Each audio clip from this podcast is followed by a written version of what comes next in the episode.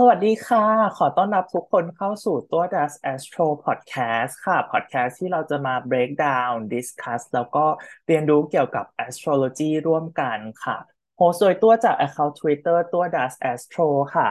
episode นี้เราอัดกันในวันที่ 30 เมษายนปี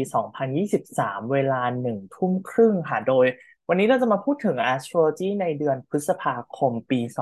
2023 กันค่ะ เราจะมาดู ทรานสิตที่สำคัญไปจนถึงอิทธิพลและการทำงานของดาวต่างๆ ในเดือนนี้ที่มีผลต่อทั้ง personal astrology แล้วก็ mundane astrology ค่ะ ซึ่งร่วมกับตัวในวันนี้เรามี guest speaker มาช่วยโตัววิเคราะห์เดือนนี้ไปด้วยกันคือคุณซานจาก account Twitter Suit Say Yes ค่ะ สวัสดีคุณซานแล้วก็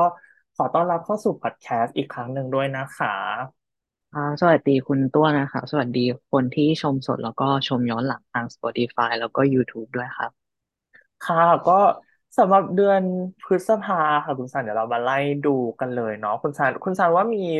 ธีมอะไรหรือเป็นเป็นอีเวนต์อะไรในเดือนนี้ที่แบบเหมือนเป็นเป็นสำคัญที่สุดไหมเอ่ย เออสำหรับซันแล้วซันค่อนข้างที่จะสนใจ Eclipse ในรอบนี้มาก ๆ เลยครับคุณตัวเพราะว่าเป็น Eclipse สุดท้ายที่เขาจะอยู่ใน Scorpio เนาะเอ่อสำหรับธีมในเดือนเนี้ยซันว่า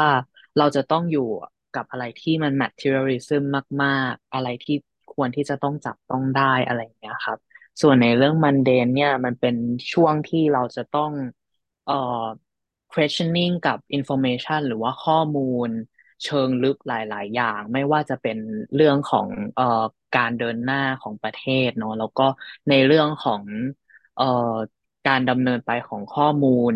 ในโซเชียลมีเดียก็สำคัญมาก ๆ เหมือนกันครับคุณตัว อือหือ เพราะว่าสิ่งที่น่าสนใจมากๆในในเดือนนี้แล้วก็เราไม่พูดถึงไม่ได้เลย เพราะว่าจะเป็นเดือนที่ coincide กับ political climate ในไทยด้วยเนาะเราจะเข้าสู่ช่วงเลือกตั้งแล้ว ซึ่งพอเรามาไล่ดูอีเวนต์หลายๆอีเวนต์ในเดือนเนี้ยครับก็ก็มี relate กับไปถึงเรื่อง politics ในไทยได้อีกเหมือนกันไปจนถึงหลาย ๆ อย่างที่คุณสานเมนชั่นเมื่อกี้ที่ที่มันมีเรื่องของ materialism ไปจนถึงอะไรที่มันต้องจับต้องได้ เพราะว่าในเดือนนี้ค่ะ เราจะมีเอ่อความแบบ emphasize ในราศีทอรัสมากเป็นพิเศษเลยเนาะคุณจาเรามีทั้งดวงอาทิตย์ที่ตอนนี้เข้ามาใน Taurus season เราก็จะมี Mercury ที่ retrograde อยู่ใน Taurus อยู่แล้วอะไรอย่างเงี้ยค่ะแล้วก็ในเดือนพฤษภาเนี่ยเดี๋ยวจูปิเตอร์จะค่อยๆ ขยับเข้ามาใน Taurus ด้วยอีก คือคือจะมี emphasize ในในราศี Taurus มากพอสมควรไปจนถึงนอกจากตัว Taurus แล้วเนี่ย ก็จะเกี่ยวโยงไปจนถึงราศีที่เป็น fixed sign อื่น ๆ ด้วยค่ะแล้วก็จริง ๆ แล้วนอกไปจากนั้นนอกจากตัว fixed sign เนี่ยในในเดือนเนี้ยมีความ intense ของราศีธาตุน้ำด้วยเนาะคุณสารใช่ครับ มันมีการทำมุมแล้วก็ค่อนข้างที่จะไปเกี่ยวกับเรื่องของอารมณ์ความรู้สึกของเราโดยตรงเลยครับคุณตัว อืม เพราะว่าเปิดเดือนมาเราเจอ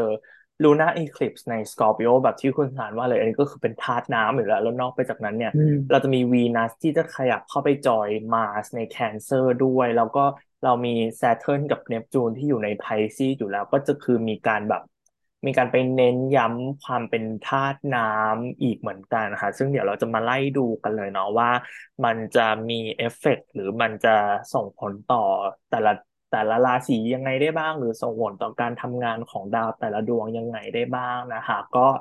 สำหรับวันแรกเลยค่ะ ถ้าเราเริ่มเดือนพฤษภามาเนี่ยอย่างในวันที่สองพฤษภาคือเรามีอีเวนท์ที่น่าสนใจเกิดขึ้นไปพร้อมๆกันสองอีเวนต์เลยค่ะ ในวันที่สองพฤษภาคือ เราจะเริ่มจาก Mercury cazimi เลยค่ะในขณะที่ Mercury เขากำลัง retrograde รอบนี้ใน Taurus เนี่ย เขาจะไป culminate หรือไปไปเจอกับดวงอาทิตย์ทำให้เหมือนเป็นวันที่ keyword ของดาวพุธเนี่ย เขาได้มีการ reset หรือมันมีความน่าสนใจอะไรบางอย่างเนาะคุณสารใช่ครับคุณตัวในด้านของเอ่อ Mercury เนี่ยเขา retrograde เนาะพอ retrograde เราไป conjunct กับ Sun เนี่ย Sun ค่อนข้างเห็นถึงการติดต่อสื่อสารหรือว่า เอ่อ keyword ที่เกี่ยวกับ Mercury เนี่ยเขาจะค่อนข้างโดดเด่นขึ้นมา แต่ด้วยความที่ดาวเขาเดินถอยหลังเนาะแล้วก็ถึงแม้มันจะเข้าไปอยู่ในเอ่อ cazimi ของ Sun เนี่ยมันก็น่าสนใจเหมือนกันครับ ว่าจะมีเรื่องอะไรเกิดขึ้นบ้าง แต่ก็คงไม่ไม่ไม่น่าใช่ข่าวดีนะครับเนาะอืมแล้วก็จริง ๆ วันที่สองเราจะเจอกับพลูโตที่เขาจะ retrograde ด้วยครับพลูโตซึ่ง เขาเพิ่งขยับเข้ามาในใน Aquarius ไม่นานนี้เองอะไรเงี้ยแล้วเขาก็จะ retrograde ซึ่งก็จะเป็น retrograde ที่ก็จะจะใช้เวลาแล้วเขาจะมีย้อนกลับไปเข้าไปในราศี Capricorn ด้วย เพราะฉะนั้นก็มีมีเหมือนเป็นอีกเลเยอร์หนึ่งที่ที่น่าสนใจแล้วก็เป็น force ที่ drive เดือนเมษายนเอ่อเดือนเมษายน ปลายเดือนเมษายนไปจนถึงช่วงเดือนพฤษภาได้อีกเหมือนกันค่ะทีนี้ถ้าย้อนกลับไปถึง Mercury Cazimi ค่ะ คุณซันไม่รู้ว่าที่ผ่านมาตั้งแต่ Mercury เขา retrograde รอบนี้คุณซันเริ่มเห็น keyword อะไรที่น่าสนใจหรือเห็นอะไรที่มัน unfold ในข่าวหรือในในชีวิตคุณซันที่น่าสนใจช่วงนี้บ้างไหมเอ่ย อืมครับ คือมันน่าสนใจมากๆนะครับ ว่าเอ่อ Mercury retrograde รอบเนี้ยค่อนข้างที่จะส่งผลต่อเอ่อหลาย ๆ คนมากเลยคนรอบตัวของซันเอ่อเพื่อนของซันเพิ่งจะถูก call center เขาหลอกเอาเงินไปเนาะเขาแอบอ้างว่าเป็นกรมที่ดิน ก็ Mercury ในอื Taurus มมากๆแล้วเขา retrograde อีกอย่างเงี้ยแล้วพลูโตก็กำลังจะ retrograde ด้วยอีกเหมือนกัน เพราะฉะครับนั้นแล้วว่าเออพวกของเออเอ่อการการติดต่อสื่อสารที่เอ่อไม่เป็นความจริงหรือว่าเป็น behind the scene ที่เขาแอบอ้างตัวตนขึ้นมาอย่างเงี้ย ก็น่าสนใจเหมือนกันครับ คุณตัวว่าเราจะครับต้องจัดการกับ พวกเขายังไง อืม ของตัวที่ที่ตลกในในรอบนี้คือแบบตลอดทั้งปีไม่ไม่เคยเจอเลยนะคะแต่พอช่วงช่วงเนี้ยตั้งแต่ Mercury retrograde มาคือ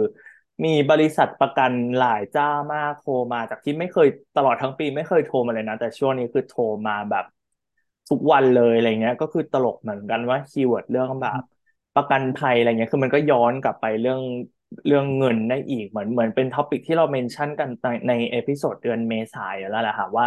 Mercury retrograde ใน Taurus เนี่ยธีมที่เกี่ยวกับเงินเกี่ยวข้องกับธนาคาร เกี่ยวข้องกับอะไรเงี้ยคือจะจะน่าสนใจเป็นพิเศษ เพราะว่าอย่าง Mercury เองเนี่ยจริงๆ Mercury ถ้าไปดูเท็กสมัยก่อนเป็นดาวที่เกี่ยวข้องกับเงินมากกว่าวีนัสด้วยซ้ำไปอะไรเงี้ยค่ะแล้วก็ ราศีทอรัสที่เขาอยู่ก็เป็นราศีที่เกี่ยวข้องกับเรื่อง finance เกี่ยวข้องกับเรื่อง banking การธนาคารอยู่แล้วด้วยเนาะคุณสารใช่ครับ คือวีนัสเนี่ย ถ้ามันจะเกี่ยวกับเรื่องเงินเนี่ยมันคือเหมือนกับว่าวีนัสเขาจะเกี่ยวกับเรื่องความสวยงามเนาะมันก็อืมจะเป็นเหมือนกับว่าเราต้องการทำให้ตัวเองรู้สึก comfortable ขึ้นรู้สึกรู้สึกสบายมากขึ้น เราก็จะต้อง ไปหาสิ่งอำนวยความสะดวก ซึ่งมันก็ต้องแลกมากับเงินเนาะแต่ว่า Mercury เนี่ยคือ finance banking ชัดเจนเลยครับอืมเป็นเรื่องเกี่ยวกับแบบค่าเงินการแลกเปลี่ยนของเงินที่ที่น่าสนใจอยู่แล้วอะไรเงี้ยเพราะฉะนั้น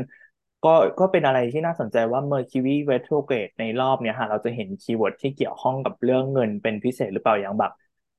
ที่ตัวจำไม่ผิดช่วงแบบที่ Mercury เริ่ม retrograde แล้วแรกเห็นทวีตใน Twitter ที่แบบมีคนมีปัญหากับ ATM อทีเอ็มอะไรเงี้ยแบบฝากเงินหรือถอนเงินแล้ว มันมีปัญหาอะไรเงี้ยคือก็แบบรู้สึกแบบมัน literal มากๆสำหรับ Mercury retrograde ใน Taurus สุดๆเลย อืม ใช่ครับ แล้วก็เอ่อถ้าเป็นเรื่องของเอ่อ Mercury เนี่ยสารค่อนข้างเห็นว่าด้วยความที่เขาอยู่ในฟิกไซน์แล้วก็ เอ่อดาวเจ้าเรือนของทอรัสเนี่ยเขาอยู่ในเจมินายเนาะดาวอือหือเจ้าเรือนเอ่อวีนัสเนี่ยไม่ถูกมองเห็นเนาะเขาเป็นเรือนที่ aversion เพราะฉะนั้นนะเอ่อการการจะทำเรื่องเกี่ยวกับ finance เรื่องเอ่อ banking หรือว่าการทำธุรกรรมต่างๆ เนี่ย ต้องมีกระบวนการที่ค่อนข้างชัดเจนเนาะรู้ที่มาที่ไปของเขาก็จะสามารถช่วยให้เออไม่เกิดปัญหาในระยะยาวได้ครับเพราะว่าเขาเป็น fixed sign เนาะ อืมใช่ครับก็ก็เป็น keyword ที่ที่น่าสนใจในช่วงนี้ ก็ก็อาจจะอาจจะระวังเรื่องแบบ ใครมาบอกให้เราต้องโอนเงินหรือ หรือ action ในการโอนเงินของเราเองอะไรเงี้ยค่ะจะเป็นอะไรที่ต้องต้องอืมระวังหรือ careful เป็นพิเศษในในช่วงนี้ได้ โดยเฉพาะเรื่องแบบมิจฉาชีพอะไรเงี้ยที่เป็นธีมที่ที่เชื่อว่าคนไทยเจอมาระยะใหญ่แล้วเหมือนกันอะไรอย่างเงี้ยเนาะ อืม ช่วงนี้มันก็อาจจะบูมหน่อยเนาะอืมแม้จะแม้ว่าจะเห็นเงียบๆไปบ้างแล้วแต่ช่วงนี้ก็น่าสนใจว่าจะจะกลับมามีมีนัยยะอะไรหรือเปล่าคือมันน่าสนใจว่ามัน coincide กับธีมของหลาย ๆ ดาวในช่วงนี้ที่เราก็ mention กันมาบ้างแล้วค่ะทั้งแบบ Saturn ในไพซีเรื่องแบบการ ตั้งกฎเกณฑ์การสร้าง policy กฎหมายอะไรบางอย่างที่มันจะเกี่ยวข้องกับเรื่อง criminal เกี่ยวข้องกับเรื่องมิจฉาชีพหรือเปล่าอะไรเงี้ยไปจนถึง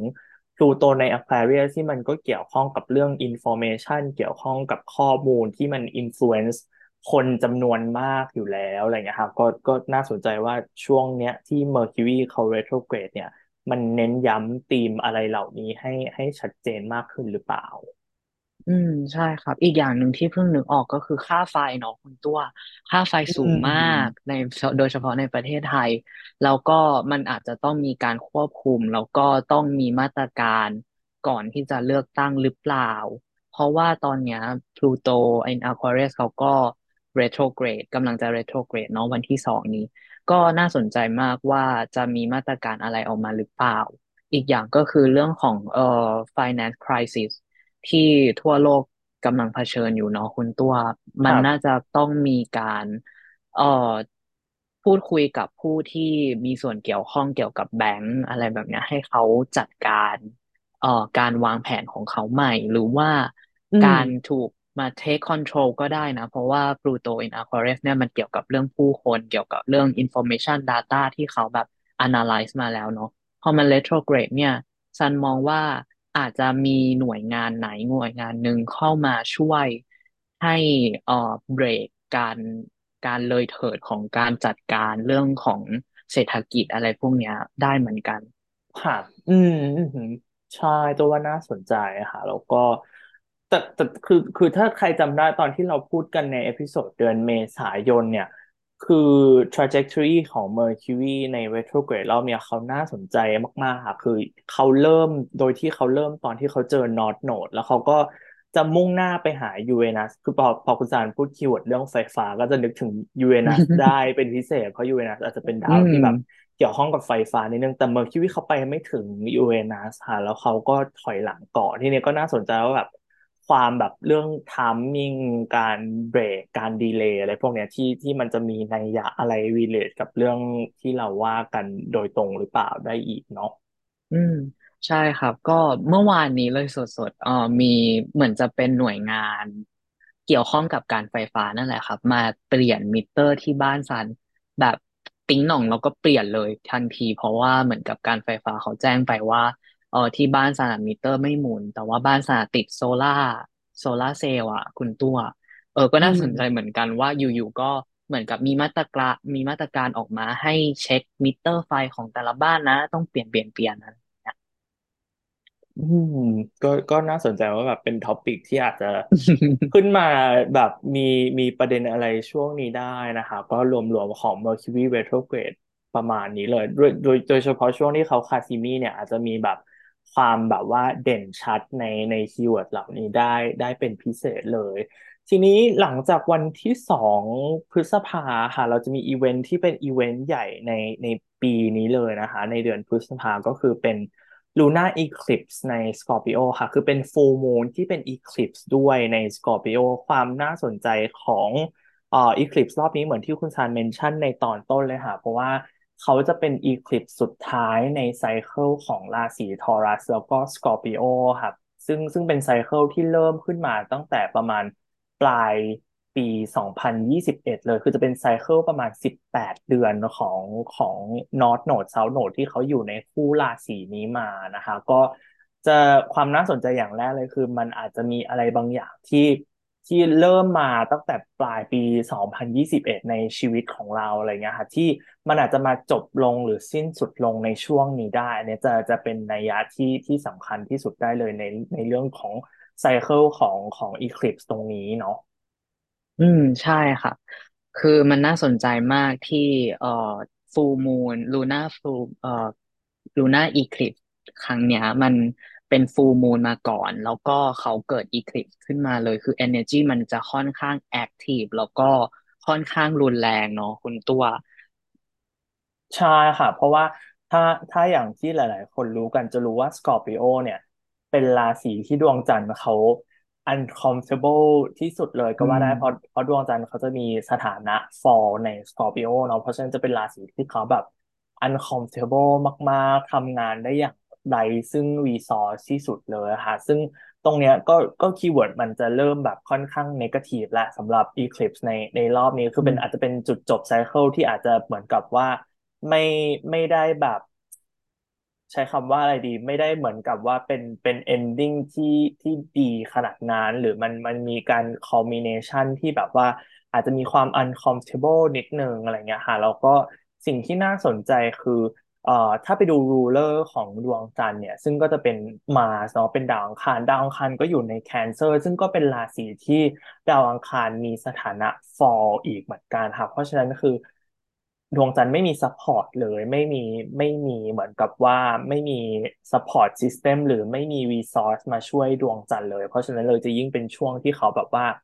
คือมันเป็น full moon ก็จริงเนาะแต่เป็นพอมันเป็น eclipse ด้วยเนี่ยมันเป็น full moon ที่แสงเขามีการแบบ ใช้คำว่าอะไรดีเหมือนกับว่าถูกบไม่ล็อกเนาะอืม ถูกอืบล็อกหรือมันมมันไม่เต็มที่อะค่ะมันเลยแบบ มันมีถ้าพูดถึงเรื่องเรื่อง เอ่อ ใช้คำว่าอะไรเหมือนเหมือนเหมือนการตีความด้วยภาพที่เราเห็นเลยอะไรเงี้ย มันเหมือนแบบมันมันมีเลิกอะไรที่ไม่ดีอะไรบางอย่าง หรือเปล่ามันมีสัญลักษณ์ที่ไม่ดีอะไรบางอย่างอะไรเงี้ยครับอืม ก็เออลองลองนึกภาพดูเนาะเหมือนกับว่าเราลืมตาอยู่ตาโตอยู่ แล้วก็มีคนมาแบบ ปิดตาเราซะอย่างนั้นเลย เรามองไม่เห็นอะไรเลยอย่างเงี้ยครับเป็นไปได้เหมือนกัน ซึ่งเอ่อที่คุณตัวพูดว่าเอ่อทั้งดาวจันทร์แล้วก็ดาวอังคารเนี่ยเขาอยู่ในสถานะที่ไม่แข็งแรงเลย แล้วก็แบบอ่อนปวกเปียกมาก ๆ อีกทั้งเอ่อการเกิดอีคลิปในครั้งเนี้ย มันค่อนข้างที่จะเป็นเอ่ออีคลิปที่เกี่ยวกับทางด้านอารมณ์ โดยแบบ โดยสมบูรณ์เลยเนาะเพราะว่าเขาเกิดในแบบ Scorpio แล้วก็ Mars เนี่ยเขาอยู่ใน Cancer เนาะเพราะฉะนั้นแล้วมันเป็น double water sign มันมันเลยจะมีเอ่อ keyword ที่ค่อนข้างเกี่ยวกับเรื่อง intense feeling ได้เหมือนกัน ซึ่ง Scorpio เนี่ย feeling ของเขาอะ มันจะไม่ มันจะไม่ได้เหมือนกับธาตุน้ำอื่น ๆ เหมือนกับราศีมีนหรือว่าราศีกรกฎเนาะ เอ่อด้วยความที่ Scorpio เนี่ยเขา rule ด้วย Mars เขามีเขามีคนที่ดูแลเขาอะเป็น Mars เพราะฉะนั้นอะอารมณ์ที่มัน intense ตรงเนี้ย มันจะค่อนข้างเกี่ยวกับเรื่อง anger เนาะความโกรธ hurt อืความเจ็บปวดอย่างเงี้ย อืม หรือหรือว่าหรือคีย์เวิร์ด attack ที่หรือ defense อืม keyword ที่ตัวนึกถึงคือคำว่า resentment นะคะเป็นเรื่องแบบความแบบแปลไทยเป็นเป็นความโกรธแค้นอะไรบางอย่างหรือเป็นความรู้สึกลึกซึ้งที่มันแบบ เราเรามีมีความแบบติดค้างอะไรบางอย่างกับใครสักคนอยู่อะไรเงี้ยคือมันเป็น keyword ที่อาจจะ negative นิดนึงพอมันเป็น water ที่ที่ถูก rule ด้วยด้วย Mars เนาะไปจนถึงจริงๆถ้าถ้าดูชาร์ตในในช่วงนี้ประกอบไปด้วยเนี่ย นอกจากดวงจันทร์ใน Scorpio มี Mars ใน Cancer อีก เรายังมี Saturn กับ Neptune ที่อยู่ใน Pisces อยู่แล้วด้วยค่ะมันเลยทำให้อย่างที่เรา mention กันในตอนต้นว่าเดือนเนี้ย ราศีธาตุน้ำเนี่ยมันมันมีอิ f ฟ u เ n นซ์ในในในตำแหน่งเนี้ยพอสมควรเลยโดยเฉพาะเป็นอิ f ฟ u เ n นซ์ที่มาจากมาเลฟิกทั้งคู่เลยทั้งดาวอังคารแล้วก็ดาวเสาร์ใช่ไหมคะคุณซันมันเลยแบบ อาจจะแบบเป็นเป็น keyword ที่ intense มีความแบบว่า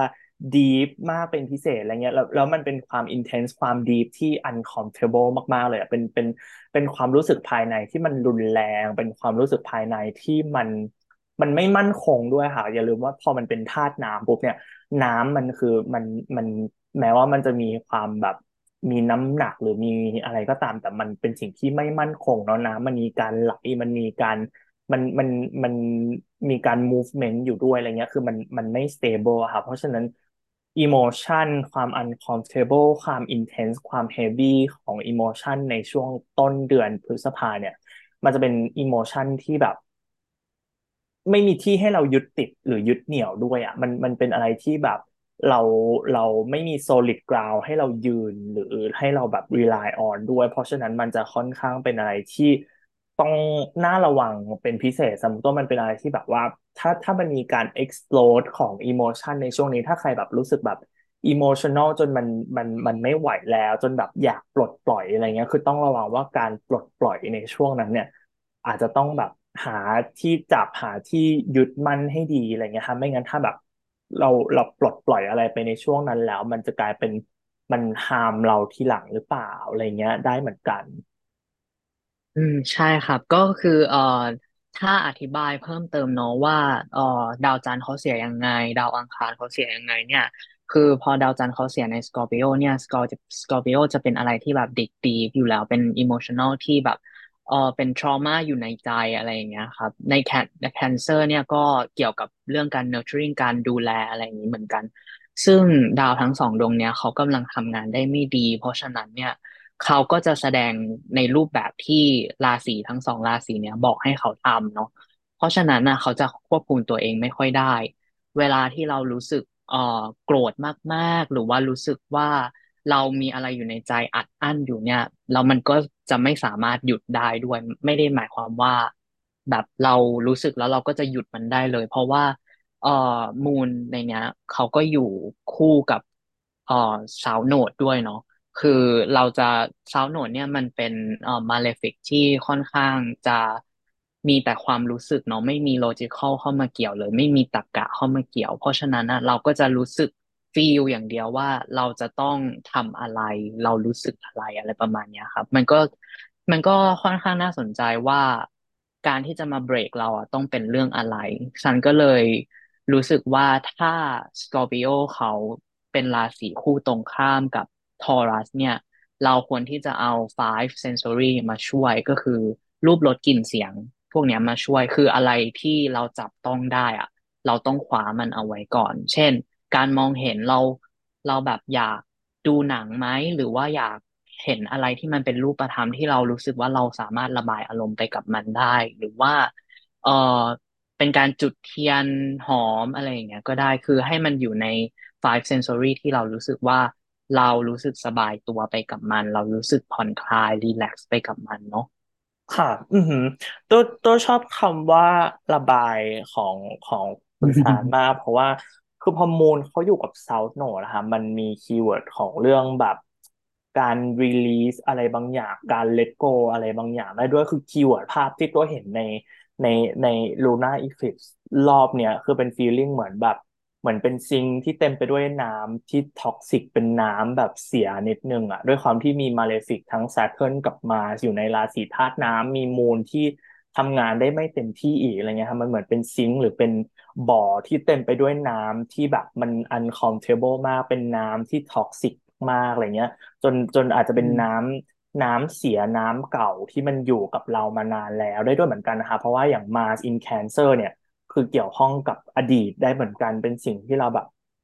สะสมมาตั้งตั้งนานแล้วอะไรเงี้ยเป็นทรมาที่อยู่กับเรามาพักหนึ่งScorpio ก็เป็นราศีที่เกี่ยวข้องกับอะไรที่มันเหมือนแบบ กดเก็บสะสมเอาไว้ได้อีกอะไรเงี้ย คือมันมันเกี่ยวข้องกับ keyword ของแบบเป็นบ่อน้ำหรือเป็นอะไรที่มีความ toxic หรือมีความแบบ เป็นเป็นอะไรที่เราอยากอยากปล่อยมันสักทีอะซึ่งช่วง Lunar อืม Eclipse in Scorpio ช่วงเนี้ยก็คือเหมาะมาก ๆ กับการที่เราจะปล่อยมันคือปล่อยน้ำทิ้งสักทีแบบเอาน้ำเหล่านี้ให้มัน ปล่อยมันออกไปจากตัวเราสักทีอะไรเงี้ยคือเป็นเป็นช่วงที่ดีมากๆ เพราะฉะนั้นคีย์เวิร์ดในเรื่องของแบบการ release การ let go ไปจนถึงการ healing การ forgive อะไรเงี้ยค่ะการแบบว่าเหมือนเหมือนถ้ามีใครแบบมีอะไรที่ติดค้างกับใครแล้วช่วงนี้อยากจะมาเหมือนแบบว่า ขอโทษขอโพยกันอะไรเงี้ย หรือมาเริ่มต้นกันใหม่ดีไหมอะไรเงี้ยก็ก็เป็นช่วงช่วงเวลาที่ดีเหมือนกันอาจจะเป็นช่วงเวลาที่ได้ ได้ละทิ้งความท็อกซิกละทิ้งรีเซน t ์เมนต์ต่าง ๆ อะไรเงี้ยครับแบบปล่อยมันไปกับน้ำในช่วงนี้ดีกว่าหรือเปล่า อืม ใช่ครับ metaphor ของคุณตัวนี่ค่อนข้างน่าสนใจมากเลยซันซันอยากจะเสริมนิดนึงมัน eclipse รอบเนี้ยมันเหมือนกับเรากำลังดูหนัง Murderer เรื่องหนึ่งอะเนาะ Thriller แล้วมันมันอยู่ในฉาก peak และตัวเอกกำลังจะแบบหนีออกมาจากในบ้านของ Murderer ได้แล้วอะแล้วเหมือนกับประตูมันล็อก แล้วเขาดึงเรากลับเข้าไปอย่างเงี้ย เออ เราก็ต้องมานั่งหาทางออกใหม่ว่าเราจะต้องออกมายังไง ในในขณะที่ Murderer เขากำลังแบบ insane crazy กับการที่เขากำลังจะแบบ hunting เรากำลังจะแบบไล่ล่าเราอะไรอย่างเงี้ย อืม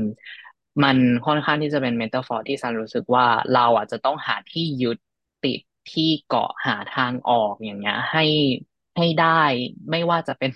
กระบวนการไหนก็ตาม คือเราจะต้องรอดก่อนไปไปจากไปจากความอันตรายตรงเนี้ยเนาะอือหืออืม แล้วคือความน่าสนใจคือด้วยความเป็นเซาท์โนดอะค่ะมันจะเป็นอะไรที่เราเราต้องอย่าไปพยายามฟอร์สมันด้วยนะคะ ถ้าถ้าถ้าถ้าถ้ารู้สึกว่าแบบ ถ้าเราจะฟอร์สมันหรือ หรือจะเหมือนแบบไปบังคับอะไรมันหรือพยายามแบบหาเหตุผลหาตรรกะกับสิ่งที่จริง ๆ แล้วพอมันเป็นเรื่อง feeling เป็นเรื่อง emotion ของของธาตุน้ำอะไรเงี้ย คือบางทีมันไม่มีโลจิกอะค่ะมันคือเรื่อง feeling ล้วนๆเลย มันคือ trauma มันคือแบบ เป็นเป็น resentment ที่มันจับต้องไม่ได้มัน intangible มากๆอะไรเงี้ย เพราะฉะนั้นแบบถ้าถ้ารู้สึกว่ามันเป็นอะไรที่เราฝืน อย่าอย่าอย่าพยายามฝืนมันดีกว่าครับแบบเซาโนดเป็นอะไรที่แบบ อย่าอย่า work กับมันถ้าถ้ามันแบบ มันเกินตัวเราไปอะไรเงี้ย คือคือทางที่ดีที่สุดคือ release มันไปเลยแบบ let go กับมันไปเลย ไปจนถึงแบบว่า คือคือพอมันมี energy ที่มันล้นของดาวอังคารทั้ง Scorpio กับดาวอังคารที่ก็แบบทำงานได้ไม่เต็มที่อะไรเงี้ยทางที่ดีแบบ ถ้าถ้าจะ force มันหรือจะเผชิญหน้ากับมันอะไรเงี้ย คือต้องมั่นใจนิดนึงว่า defense strategy เราดีหรือแบบวิธีการที่เราจะแบบ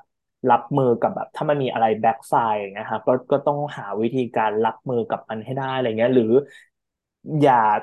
คือ keyword ที่ที่ที่ตัวรู้สึกว่ามันน่าสนใจคือแบบอย่าเป็นฝ่ายเริ่มอะคือคือเป็นฝ่ายตั้งรับดีกว่า Scorpio คือเขาจะทำงานได้ดีเมื่อเขาเป็นฝ่ายตั้งรับอะไรเงี้ยแบบเป็นฝ่ายที่เป็นเป็น reactive มากกว่าอะไรเงี้ยครับแบบให้คนอื่นเขาแบบเริ่มก่อนให้คนอื่นเขาเปิดฉากเขาต่อสู้ก่อนอะไรเงี้ยแล้วแล้วเราเป็นฝ่ายตั้งรับหรือเราเป็นฝ่ายแบบวางแผนดีกว่า หรือเราเป็นฝ่ายแบบสู้แบบเงียบๆดีกว่าอะไรเงี้ยนั่นจะเป็น keyword ที่ Scorpio เขาเขาทำได้ดีกว่า อืม ใช่ครับ เห็นด้วยเลยครับ อีกอย่างหนึ่งคืออ่า eclipse ในรอบเนี้ย มีความ weight ค่อนข้างสูงเนาะเพราะว่าเขาเกิดในราศีธาตุน้ำเพราะฉะนั้นน่ะเอ่อความรู้สึกเนี้ยมันจะ linger มันจะเรารู้สึกส u กเก h กับมัน หมายความว่า เราไม่รู้ว่าความรู้สึกตรงเนี้ย มันจะไปจบที่ไหน อย่างที่บอกมันมันมันคือความรู้สึกที่ไปเรื่อยๆ เราไม่รู้ว่าจะรู้สึก กดดันหรือว่ารู้สึกแบบอึดอึดอัดในใจอย่างเงี้ย ไปอีกนานมากแค่ไหน เพราะฉะนั้นน่ะเอ่อคำแนะนำที่ซันรู้สึกว่าค่อนข้าง practical กับ Eclipse เนี้ยก็คือ keep things small คือเอ่อเห็นอะไรแล้วจัดการให้มันเป็นแบบจุดเล็กๆ ไปก่อน อีกอย่างหนึ่งก็คือเอ่อต้อง keep things แบบ small schedule ด้วย หมายความว่าอย่าไปมี big plan หรือว่า ตั้งแพลนเอาไว้ระยะยาว หรือว่าตั้งแพลนเอาไว้ใหญ่ ๆ ว่าจะต้องทำให้ได้อะไรแบบนี้ครับเพราะว่าเอ่อ emotional เราไม่ค่อยคงที่เนาะอีกอย่างหนึ่งก็คือแบบให้เราอะรู้สึก safe private มากที่สุดเราให้เรารู้สึกว่าเรารู้สึกปลอดภัยมากที่สุด เพราะว่ามันมัน eclipse ใน full moon เนี่ยมันอาจจะแบบกระทบได้ถึงแบบการที่เรารู้สึกว่าเราไม่ปลอดภัยในในแบบ public space หรือว่าแบบ ในในโลกข้างนอกอะไรเงี้ย เพราะฉะนั้นในช่วง eclipse ตรงเนี้ย ถ้าอยู่บ้านได้ก็อยู่เนาะแล้วก็สาอืมารถแบบมพักผ่อนสามารถทำอะไรก็ได้ อืม ใช่ใช่แบบเอา keyword Taurus มาใช้เลยแบบว่า เราอาจจะแบบพอใจกับการที่มีของมีของใช้ของกินอะไรอย่างเงี้ยทำให้เรารู้สึกว่าเรา sense กับประสาทสัมผัสของของเราให้ได้มากที่สุดอะเนาะคุณตัว ครับ อืม แล้วก็แบบพยายามแบบ protect protect comfort zone ของเรา แต่แต่ก็ต้องมั่นใจว่า comfort zone ของเรามันมันสะอาดแล้วก็ปราศจากซึ่งซึ่งความ toxic หรือความแบบสกปรกในในน้ำแบบแบบ metaphor ที่ตัวใช้เลยอะว่าว่าบ่อน้ำของเราอะเราอยากจะให้มันกลายเป็นบ่อน้ำที่แบบใสสะอาดแล้วก็มีมีชีวิตเติบโตในนั้นได้อะไรเงี้ยค่ะแต่ตอนนี้แบบมันมันเป็นบ่อน้ำเน่าเสียอยู่อะแล้วเราต้องแบบเหมือนหาวิธี ปล่อยน้ำเสียนี้ออกไป แล้วก็ healบ่อน้ำของเราให้กลับมาสะอาดอีกทีนึงอะไรเงี้ย keyword เรื่องแบบการ purge ก็น่าสนใจนะคะ แบบ purging การแบบว่า มันตัวไม่แน่ใจว่าจะแปลไทยว่าอะไรแต่เป็นการแบบเหมือนอืมเหมือนล้าง system นั้นหมดเลยอะคือ keyword ที่ที่มันแบบจะจะชัดเจนที่สุดคือสกอร์ i ิโอเป็นราศีที่เกี่ยวข้องกับการขับถ่ายอะค่ะมันเหมือนแบบเราอ่าเราใช่ขับถ่ายแล้วก็ clean system เราแบบ detox system เราใหม่ในใน อีคลิปซอมเนี้ยจะจะดีมาก ๆเลย อืมใช่ครับ อะไรที่แบบมันหมักหมมเอาไว้อะไรอย่างเงี้ย ตามที่คุณตัวบอกไว้เลยครับ ก็ทิ้งทิ้งมันไปบ้าง แล้วก็เอ่อทำให้เราอะรู้สึกถึงเซน s อรี่ในร่างกายให้ได้มากที่สุดเนาะอะไรที่เราสัมผัสได้คือนั่งเมดิเทตยังยังได้เลยเนาะคุณตัวอืมมันคือใช่แบบเราค่ะรู้สึกใช่ ถึงลมหายใจ เรารู้สึกถึงร่างกายของเราว่าเรากำลังทำอะไรอยู่ praying สวดมนต์อย่างนี้ก็ได้เนาะ อืมใช่ค่ะแต่ก็ทีนี้มันก็จะต่อเนื่องว่าอาจจะไม่แนะนำให้แบบทำอะไรที่แบบหลายๆคนมักจะแบบ พอเป็น full moon อะไรเงี้ย manifest ดีไหมอะไรเงี้ยช่วงนี้ก็จะไม่ค่อยแนะนำเพราะเพราะว่าตัว moon ตัวดวงจันทร์เนี่ยเขาบกพร่องมากๆเลยค่ะทั้งเขาอยู่ในสกอร์ปิโออืมด้วยเขาเป็น eclipse ด้วยอะไรเงี้ยแล้ว ruler ก็ fall อีกอะไรเงี้ยคือเป็นช่วงที่แบบ อย่าอย่าเริ่มทำอะไรใหม่เลยแบบ ถ้าถ้าถ้าเลือกได้อะไรอย่างเงี้ยตัวตัวรู้สึกว่าแบบ live in the moment แล้วแบบใช้ใช้ใช้เวลาในช่วงนี้แบบ เป็นการเหมือนแบบ detox จะให้กับตัจะดีวเองดีสุดเลยกว่าเนาะใช่อืม ใช่ค่ะแล้วก็ทีนี้ถ้าถ้าไล่ดูทางทางทางมันเดนมีเรื่องหนึ่งที่ตัวอย่างเมนชั่นคือ eclipse รอบเนี่ยค่ะตั้งแต่ในในสิ้นเดือนเมษาจนถึงต้นเดือนพฤษภาเนี่ย เป็น eclipse ที่อยู่ในดีกรีเดียวกับตอนปี 2004 นะคะตอนตอนปีคศ2004 เนี่ยจะเป็นดีกรีแบบแทบจะเป๊ะเลยคือถ้าถ้าใครแบบอยากย้อนไปดูว่าช่วงปี 2004 มีข่าวอะไรที่น่าสนใจอะไรเงี้ย ก็อาจจะมีธีมเดียวกันที่โผล่มามาช่วงนี้ได้ แล้วก็ในทาง personal ได้ด้วยเหมือนกันนะคะ ถ้าใครแบบช่วงปี 2004 มีอีเวนต์อะไรใหญ่ ๆ หรือมีอะไรที่เป็นธีมที่เกิดขึ้นในช่วงนั้นน่ะ มันอาจจะโผล่มามาในช่วงนี้อีกก็ก็เป็นไปได้เหมือนกันนะครับ อืม ใช่ครับน่าสนใจมาก เพราะว่า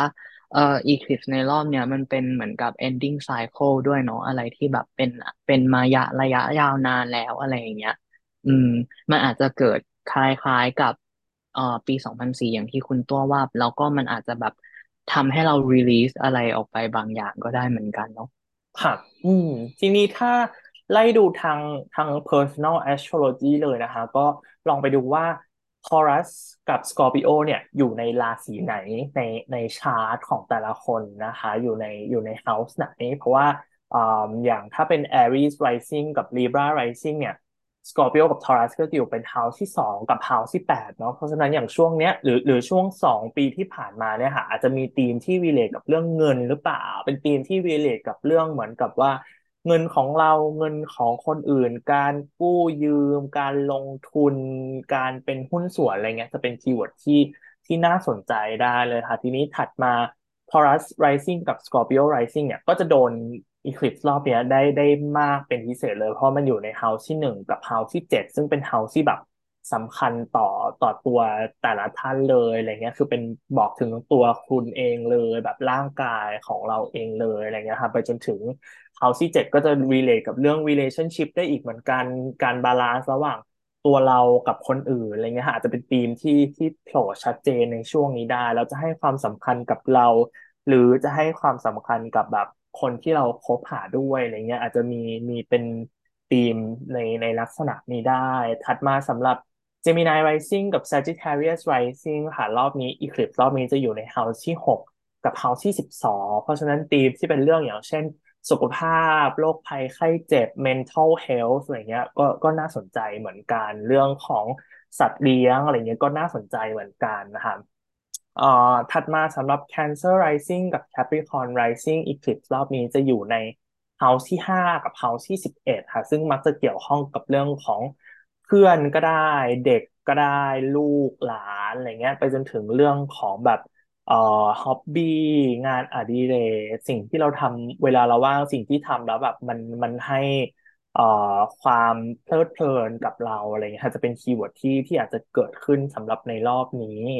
ถัดมา Leo Rising กับ Aquarius Rising ค่ะก็จะสำคัญรองลงมาจาก Taurus กับ Scorpio นะคะเพราะว่า Eclipse รอบนี้จะไปอยู่ใน House ที่ 4 กับ House ที่ 10 ซึ่งก็เป็น House Angular House ที่ก็สำคัญเหมือนกัน ซึ่งก็จะไปเกิดกับเรื่องของ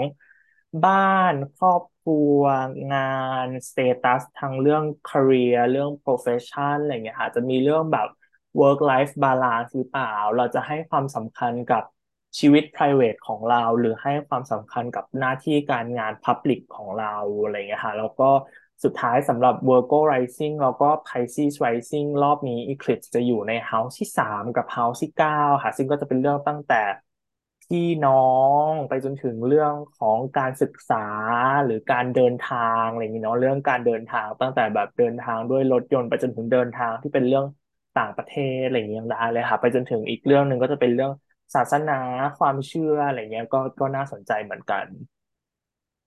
อืม ใช่ครับ ก็ลองดู topic แต่ละ topic ของแต่ละคนเนาะว่ามันจะส่งผลต่อเราในเรื่องในเรื่องไหนบ้างแล้วก็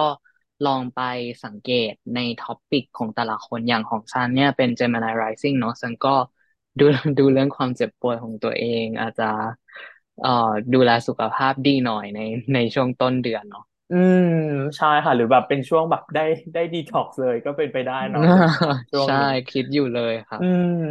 โอเคค่ะทีนี้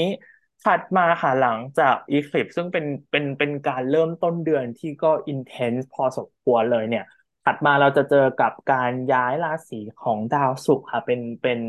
อีเวนท์ที่ตามมาในวันที่7พฤษภาคม ดาวศุกร์จะย้ายจาก Gemini เข้าไปใน Cancer ค่ะ คุณซันมีอะไรที่น่าสนใจสำหรับการ ingress รอบนี้ไหมเอ่ย อืม ก็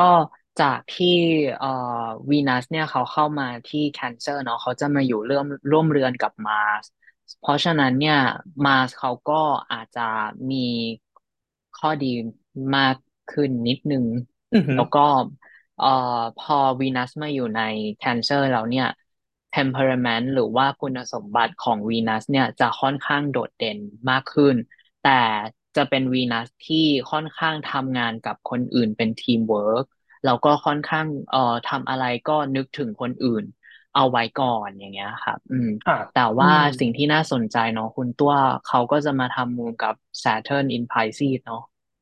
ใช่ค่ะ คือจะทำให้การการย้ายราศีของวีนัสในวันที่เจ็ดเนี่ย จะทำให้เรามีสี่ดาวเลยที่ที่ไปกระจุกอยู่ในราศีธาตุน้ำอย่างที่ตัวว่าเลยว่าแบบ water sign ในในเดือนเนี้ยจะจะมี influence สำคัญเป็นพิเศษ เราจะมีตั้งแต่วีนัสมาร์ส Saturn เนปจูนค่ะสี่ดาวที่ที่ไปกองอยู่กับราศีธาตุน้ำช่วงนี้คือมันจะมี keyword ของความแบบเช่น melancholy ความเมโลดราม่าอะไรบางอย่างอะไรเงี้ยตัวรู้สึกว่าไวท์มันอาจจะแบบมีความแบบ เพิ่มเพิ่ม emphasize ในเรื่อง emotion ได้อีก เพิ่ม emphasize ในเรื่องแบบความรู้สึกข้างในของเราได้อะไรอย่างเงี้ยค่ะ ก็ก็น่าสนใจเหมือนกัน แล้วก็คีย์เวิร์ดที่ตามมาจะเป็นเรื่องคอมฟอร์ z โซนอีกแล้ว คือคือเป็น keyword ที่อืมที่ก็ต่อเนื่องจากตอน Eclipse ที่ที่อืมล่วงหน้าก่อนก่อนหน้าหนึ่งวันได้อีกเหมือนกันเนาะคุณซันแบบ keyword ของแบบ คอมฟอร์ z โซนแบบความสบายใจ การทำอะไรที่แบบเราเรารู้สึกสบายใจแล้วแบบปกป้องปกป้อง inner self ของเราอะไรเงี้ยมันจะน่าสนใจมากคือ คือที่มันต่อเนื่องมาจากช่วง Eclipse ด้วยเนี่ย เพราะว่า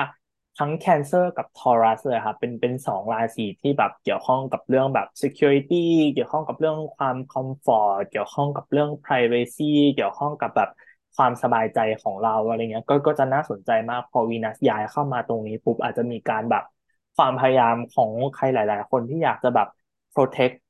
ความคอมฟอร์ตของตัวเองมากขึ้นอะไรเงี้ยหรือหรืออยากทำอะไรที่มุ่งเน้นแบบความสบายใจเป็นหลักอะไรเงี้ยอาจจะไม่ได้มุ่งเน้นความแบบ อยากทำอะไรท้าทาย อยากทำอะไรที่แบบใหม่ๆขนาดนั้น แต่แต่อยากทำอะไรที่มันเน้นความสบายใจ เน้นความแบบ ปลอดภัยมากกว่าอะไรอืมเงี้ยครับครับ เวลาที่ซันเห็น Saturn เขามาสแควร์กับวีนัสเนี่ยค่อนข้างที่จะนึกถึงการเก็บตัวเป็นหลักเลยครับ อย่างแรกเนี่ย มันคือการทำมุมของราศีธาตุน้ำเนาะ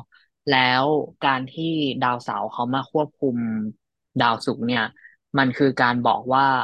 มันไม่ใช่เวลาที่เราจะไปสนิทกับคนอื่นอย่างเงี้ย หรือว่ามันไม่ใช่เวลาที่เราจะ make friend กับคนอื่นได้ง่ายขนาดนั้น เพราะฉะนั้นอะเราจะรู้ว่าที่ทางของเราอะอยู่ที่ไหน อาจจะไม่รู้ก็ได้เพราะว่ามันเป็นแรงผลักดันให้เราต้องทำแบบนั้นนะเนาะเราอาจจะรู้สึกอยากที่จะคุย อยากจะพูดอยากที่จะ nurturing แต่ดาวศุกตรงเนี้ยเขาถูกดาวเสาร์มาบอกว่าเออไม่ได้ อยู่ต้องอยู่ต้องเป็นดาวศุกที่ serious อะอยู่ต้องเป็นดาวศุกที่ไม่พูดไม่ไม่ไปสุงสิงกับใครมาก เป็นดาวศุกที่มีความ introvert อยู่ในนั้นเนาะอืม แบบเก็บตัวนิดนึง แต่ทีนี้มันก็น่าสนใจค่ะ คือ ความหมายของธาตุน้ำอะ คือน้ำเป็นสิ่งที่มันต้องการคอนเทนเนอร์เนาะต้องการภาชนะมารองรับอะไรเงี้ย เพราะว่าถ้าเป็นน้ำเดี่ยวๆเลยอะค่ะ น้ำเป็นเป็นเป็นคุณสมบัติที่มีมันมีความแบบ ความลอยตัว ความล่องลอย ความแบบ flow ไปกับสายน้ำความแบบ float อยู่บนน้ำอะไรเงี้ยคือมันมันมันไม่มั่นคงอะเนี่ยก็คือต่อเนื่องมาจาก Eclipse ก่อนหน้านี้ด้วยค่ะ ความมันแบบ มันไม่มีอะไรมารองรับอะการแบบขาดคอนเทนเนอร์ ขาดภาชนะเนี่ยจะเป็น keyword ที่น่าสนใจมากในช่วงต้นเดือนพฤษภาบางทีคือ มันจะเพิ่มความต้องการของใครหลาย ๆ คนที่แบบ เราอยากมีคนที่เราพักพิง อืม มีมีมีอะไรให้เรายึดเหนี่ยวมีอะไรให้เราแบบขอแบบ เกาะหรือขอแบบขออาศัยอยู่ด้วยหน่อยอะไรเงี้ย keyword เรื่องแบบ codependency จะน่าสนใจมากในช่วงต้นเดือนพฤษภาค่ะความแบบว่า อยากเอาตัวเองไปยึดเหนี่ยวกับใครบางคนอะไรเงี้ย อันเนี้ยในเรื่อง relationship อาจจะชัดเจนมากเป็นพิเศษด้วยได้เลยว่าแบบอาจจะมีความแบบ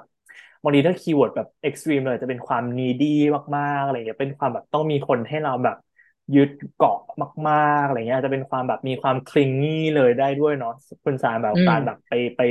ไปยึดเกาะกับใครสักคนหนึ่งแบบสุดๆเลยอะไรเงี้ยครับ ความ clingy มากๆอาจจะใครพบว่าแบบช่วงนี้แบบ มีความ clingy กับ relationship หรือมีการ clingy กับวัตถุอะไรบางอย่าง clingy กับสิ่งที่เราทำอยู่อะไรเงี้ยก็ก็น่าสนใจเหมือนกันนะครับ อืม ใช่ครับ คือเอ่ออย่างที่คุณตัวว่าเลยด้วยความที่แบบมันมีความ watery มากๆอะเนาะมันมัน เกิดการทำมุมเกิดปฏิกิริยาในในในราศีธาตุน้ำเยอะๆอะมันจะค่อนข้างส่งผลต่ออารมณ์ความรู้สึกแล้วก็ความสัมพันธ์รอบๆข้างได้ พอมันเกิดแอสเปกแบบนี้เกิดมุมดาวแบบนี้มากขึ้นอะเอ่อความที่เราอยากจะมีความสัมพันธ์อะไรเงี้ย ก็ก็คงมีแหละครับเนาะเพราะว่ามันมันยังไงมันเกิดอยู่ในราศีธาตุน้ำเนาะอืมใช่อืค่ะทีนี้มถ้าถ้าเป็นธีมทางมันเดย์เนี่ย คืออิชชูในเดือนเดือนพฤษภาที่ตัวว่าน่าสนใจอาจจะมี conversation เรื่อง reproductive rights หรือเรื่อง feminism มากพอสมควรได้เหมือนกันครับคุณซาน เพราะว่าอย่างราศี Cancer เนี่ยที่วีนัสเขาจะเข้าไปอยู่เนี่ย Cancer เป็นราศีที่เกี่ยวข้องกับการมีบุตรการมีลูกการตั้งท้องอะไรอย่างนี้อยู่แล้วค่ะมันเป็น keyword ที่น่าสนใจมากว่าพอวีนัสเข้ามาตรงนี้ปุ๊บ จะเพิ่ม conversation ที่เกี่ยวข้องกับเรื่องนี้ด้วยไหมอะไรเงี้ย ไปจนถึง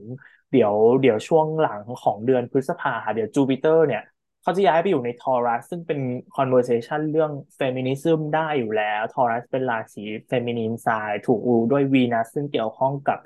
ผู้หญิง femininity ที่อยู่แล้วอะไรเงี้ยก็น่าสนใจว่ามันจะยิ่งเพิ่ม conversation เรื่องเหล่านี้ด้วยไหมอะไรเงี้ยครับ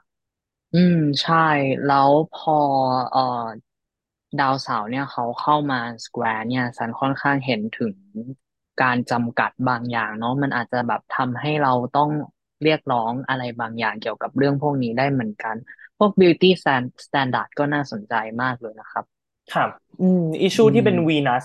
รวมๆเนี่ยจะจะน่าสนใจมากในเดือนเนี่ยค่ะเดี๋ยวเรามีมีพูดกันต่อด้วยเนาะแต่ก็เดี๋ยววันที่เจ็ดเนี่ยก็ก็จะมีธีมประมาณนี้เลยค่ะของวีนัสที่จะย้ายเข้าไปใน Cancer ทีนี้ถัดมาวันที่สิบค่ะเป็นอีกวันหนึ่งที่มีมีอีเวนท์ที่น่าสนใจ เพราะว่าจะเป็นวันที่ดวงอาทิตย์เนี่ยเขาจะคอนจังกับยูเรนัสในทอรัสค่ะคุณซานคุณซานว่ามีเรื่องไหนที่ stand out ก่อนเลยสำหรับสองดาวนี้มาเจอกัน ครับ คืออย่างแรกเลยเนี่ย ถ้าถ้าเป็นการจับคู่ดาวระหว่างดาวอาทิตย์กับยูเรนัสคู่ด้วยกันแล้วเนี่ย มันคือการที่เรารู้สึกว่าฉันไม่ได้เป็นใครเลยทางนั้น แบบว่าเราจะไม่สามารถ define self ได้เลยว่า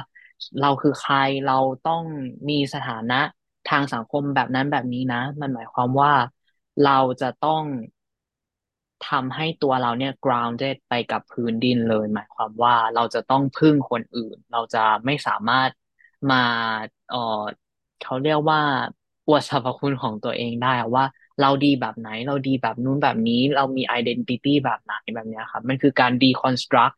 of self เลยค่อนข้างที่จะชัดเจนมากๆเลยครับ คุณตัว อืมเพราะดวงอาทิตย์นะคะดวงอาทิตย์เป็นดาวที่เกี่ยวข้องกับเรื่องีโก้เรื่อง identity ตัวตนของเราสิ่งที่เรา stand for สิ่งที่เป็น core ของเราเป็น essence ของเราอะไรเงี้ย เพราะฉะนั้นมันน่าสนใจว่าแบบจะมีความแบบ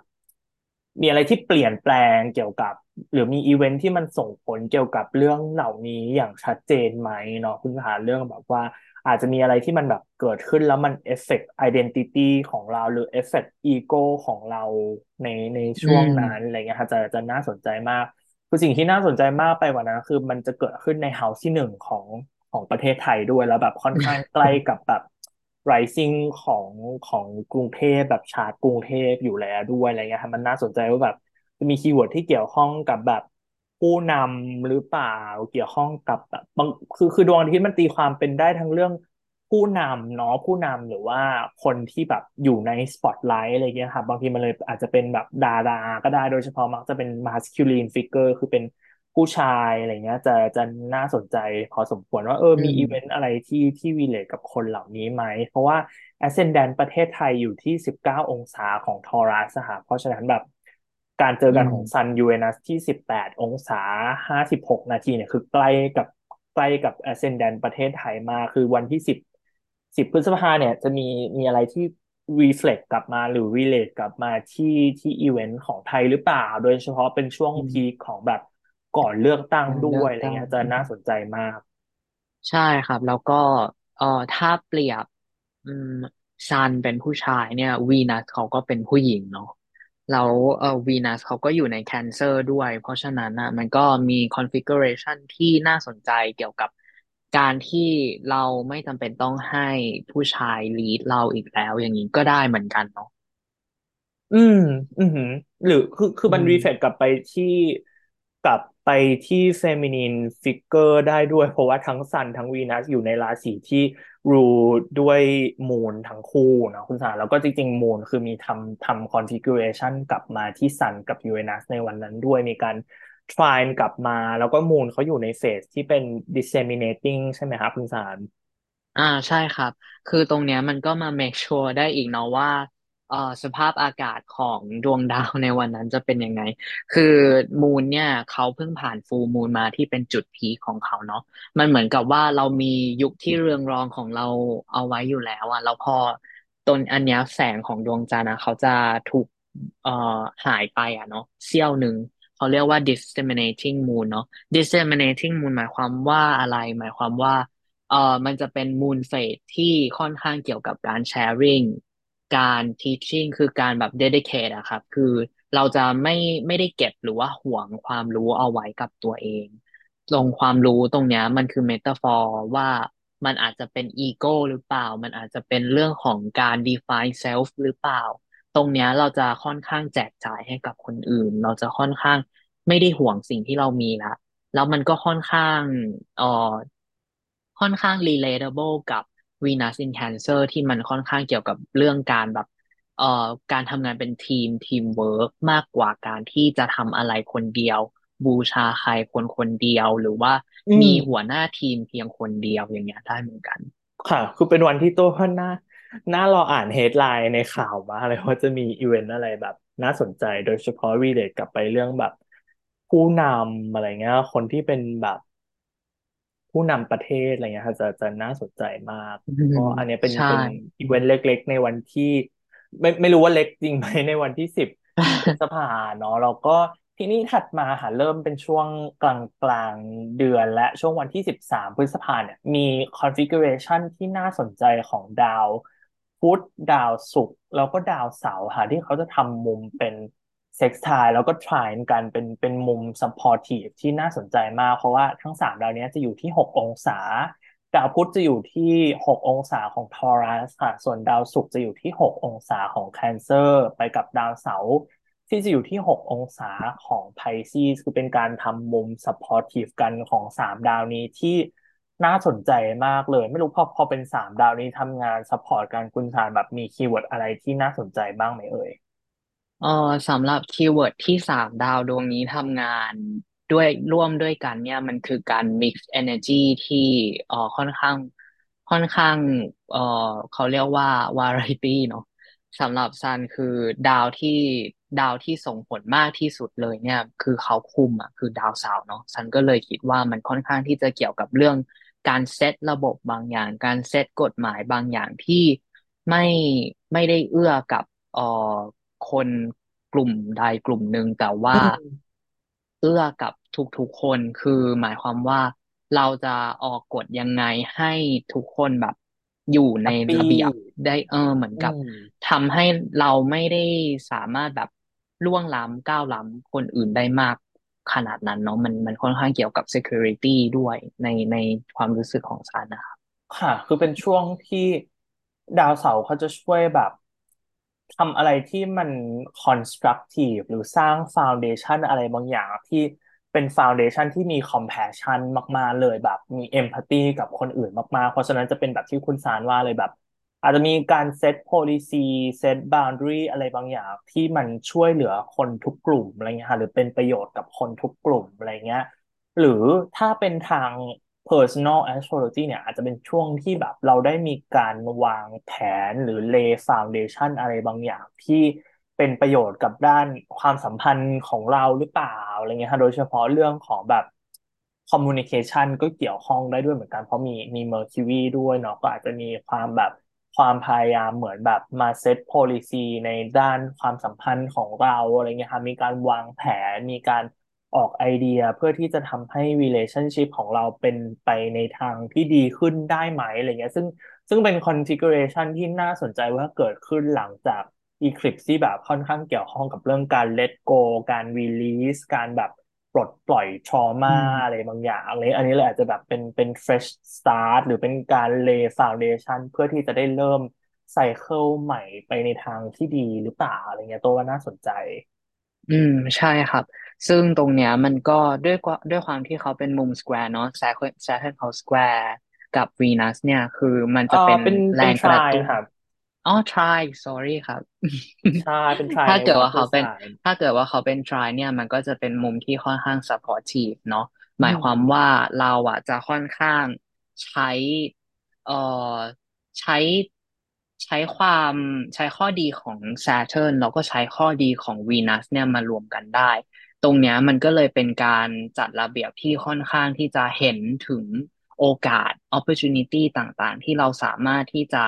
ทำให้เราเป็นคนที่โซเลมมากขึ้น หมายความว่าโซเลมแปลว่าขึงขังมากขึ้นอย่างเงี้ย หรือว่าเป็นสุขุคนที่มมากขึ้นเออได้ด้วยเหมือนใช่กันหรือ sophisticate มากขึ้นก็เป็นเป็นอีกคำหนึ่งที่น่าสนใจค่ะวีนัสกับ Saturn เรื่องแบบความ sophisticate อืมอืมใช่ครับอืม ไปจนถึงแบบ อาจจะเป็นวันที่เราได้ทำอะไรที่มัน sustainable ขึ้นได้ด้วยนะฮะแต่เป็นเป็นการ sustainable ที่แบบ not for the sake of sustainable แต่เป็น sustainable ที่มีความสวยงามไปด้วยได้ไหมอะไรเงี้ยหรือเป็น sustainable ที่ก็แบบว่าไม่ได้เป็น sustainable จนแบบดิบเกินไปอะไรเงี้ยแต่มันมีความมีการคำนึงถึงความสวยงามหรือความพึงพอใจ ความแฮป ปี้ร่วมไปด้วยอะไรเงี้ยเพราะว่า Venus กับ Saturn เขาทำงานด้วยกันได้ค่อนข้างดีเลยแบบ Saturn คือได้ได้ Venus มา try เนี่ยคือเป็นการแบบ bonify ตัว Saturn แบบ Saturn ได้ได้รับความช่วยเหลือตรงนี้พอสมควรแล้วยิ่ง Venus เป็น exaltation lord ของ Pisces ที่ Saturn อยู่อยู่ด้วยอะไรเงี้ยค่ะคือคือช่วงวันที่สิบสามเนี่ยดาวที่อาจจะด้อยหน่อยเนี่ยจะเป็น Mercury ที่อาจจะทำงานได้ไม่เต็มที่ขนาดนั้น เพราะว่า Mercury ยัง retrograde อยู่ อืม ใช่ครับ คืออ่าถ้าเกิดว่าเขา try ในราศีธาตุน้ำแบบนี้เนี่ยซันค่อนข้างเห็นถึงเอ่อความสัมพันธ์ที่ค่อนข้างที่จะเป็นใน เราอาจจะมีการพูดกันถึงการวางแผนในในระยะยาวอย่างนี้ก็ได้เริ่มวางแผนในระยะยาวอย่างนี้ก็ได้เนาะเพราะว่าเอ่อแคนเซอร์มันเป็นมันเป็นราศีที่เกี่ยวกับเรื่องของการดูแลเนาะการการแบบการให้อย่างนี้ก็ได้เหมือนกันครับ อืม แล้วก็ทีนี้ถัดมาค่ะช่วงกลางเดือนเลยเนี่ย จะเป็น Mercury ที่จะกลับมา direct และในที่สุดหลังจากเราเราอยู่กับ Mercury retrograde รอบนี้ประมาณสามอาทิตย์เนาะ Mercury retrograde ใน Taurus ค่ะที่เริ่มตั้งแต่ช่วงปลายปลายเดือนเมษาอะแล้วก็มาสิ้นสุดช่วงกลางพฤษภาในรอบนี้ค่ะคุณซานใช่ครับ ก็เอ่อพอ พอดาวเขา Station Direct เนี่ยมันหมายความว่าเขาอยู่นิ่งๆเนาะอืเขามเขาเดินเขาไม่เดินหรือว่าเขาไม่ถอยหลัง เขาไม่ทำอะไรเลยเขาอยู่นิ่งๆ เพราะฉะนั้นเนี่ยคีย์เวิร์ดของ Mercury ที่หลังจาก retrograde มาเนี่ยมันก็น่าจะส่งผลรุนแรงที่สุดในวันนั้นเนาะมันค่อนข้างที่จะเป็นเอ่อ keyword ที่ค่อนข้างเป็นในทางเชิงลบมากกว่าเชิงบวกเนาะเพราะว่าครับเขาอยู่กึ่งกลางระหว่าง South Node กับยูเรนัสเลยใน Taurus อืม แล้วก็จริงๆแล้วเนี่ย มันที่น่าสนใจที่สุดเลย เพราะว่าจะเป็นช่วงเลือกตั้งพอดีของของอืมบ้านเราวันที่สิบห้าคือคือเป็นเลือกตั้งมาหนึ่งวันแล้วอะไรเงี้ยเพราะฉะนั้นก็จะไป coincide กับการแบบการนับผลหรือเปล่า การคำนวณผล analyze ผลอะไรเงี้ยครับพวกนี้คือเป็น keyword ของดาวพุธหมดเลย ซึ่งน่าสนใจมากว่า พอเป็นวันที่ดาวพุธเขาหยุดนิ่งเนี่ย keyword ของเขามันรุนแรงอยู่แล้วแบบที่คุณสารว่าเลยจนอาจจะ lean ไปทาง negative อะไรเงี้ยครับเพราะฉะนั้นมันน่าสนใจว่า keyword ของของการเลือกตั้งเนี่ย จริง ๆ มันก็ mercurial มาก ๆ เลย มันมันเป็น keyword ของ Mercury สุดๆเปิดเป็น Mercury ผสมกับจูปิเตอร์ก็ได้อะไรเงี้ยผสมกับแซ t เทิร์นได้ แต่ก็คือมีความ Mercury สุดๆ ในเรื่องของแบบ การนับการคำนวณการ analyze การแบบว่า สรุปความการวางแผนนู่นนี่นั่นอะไรเงี้ยคือเป็น keyword ของ Mercury สุดๆเลยเนาะอืมแล้วก็ที่น่าสนใจครับ คุณตัวคือ rulership ของ Taurus เขาอยู่ใน Cancer ตอนนี้เนาะแล้วก็ถูกดาวเสาร์เนี่ยเขา trine อยู่ซันเลยมองว่าถ้าเป็นเรื่องของใน politics เนี่ย มันน่าจะเกี่ยวกับเรื่องการ จัดตั้งรัฐบาลในแบบที่เราจะเอาใครมาร่วมรัฐบาลกับเราตรงเนี้ย น่าจะมีความล่าช้า แล้วก็น่าจะต้องมีกระบวนการอะไรหลาย ๆ อย่างที่ซับซ้อนแล้วก็ค่อนข้างที่จะเป็นระบบที่ไม่ไม่ได้ไม่ได้เสร็จเลย ไม่ได้เราอาจจะไม่ได้รู้ทันทีเลยว่าแบบใครที่จะแบบจัดตั้งรัฐบาลร่วมไปกับร่วมไปกับเอ่อแคนดิเดตที่เขาชนะ การเลือกตั้งในปีนี้เนาะ ค่ะ คือมันมีเรื่อง timing มาเกี่ยวข้องด้วยด้วยความที่เป็น Mercury retrograde มันก็จะมีเรื่องดีเลย์แบบที่เรารู้กันอยู่แล้วอะไรเงี้ยแต่แต่มันก็น่าสนใจว่าการเลือกตั้งเนี่ยมันไปจบช่วงที่ Mercury เขาแบบ กลับมา Station Direct แล้วกลับมาเดินหน้าแล้วอะไรเงี้ยว่าว่ามันจะ coincide หรือหรือแสดงออกมายังไงอะไรเงี้ยค่ะที่ที่น่าสนใจแต่ อันนี้ตัวว่าแบบเป็นอีก layer หนึ่งในช่วงช่วงกลางเดือนพฤษภาเนี่ย จะเป็น จูปิเตอร์ที่เขาอยู่ในแบบไฟน a ลดีกรีของแอรีสแล้วด้วยเนาะคุณสารที่ที่มันก็เหมือนแบบ มันเพิ่มเรื่อง critical อะไรบางอย่างของความแบบเรื่อง identity เรื่องแบบว่า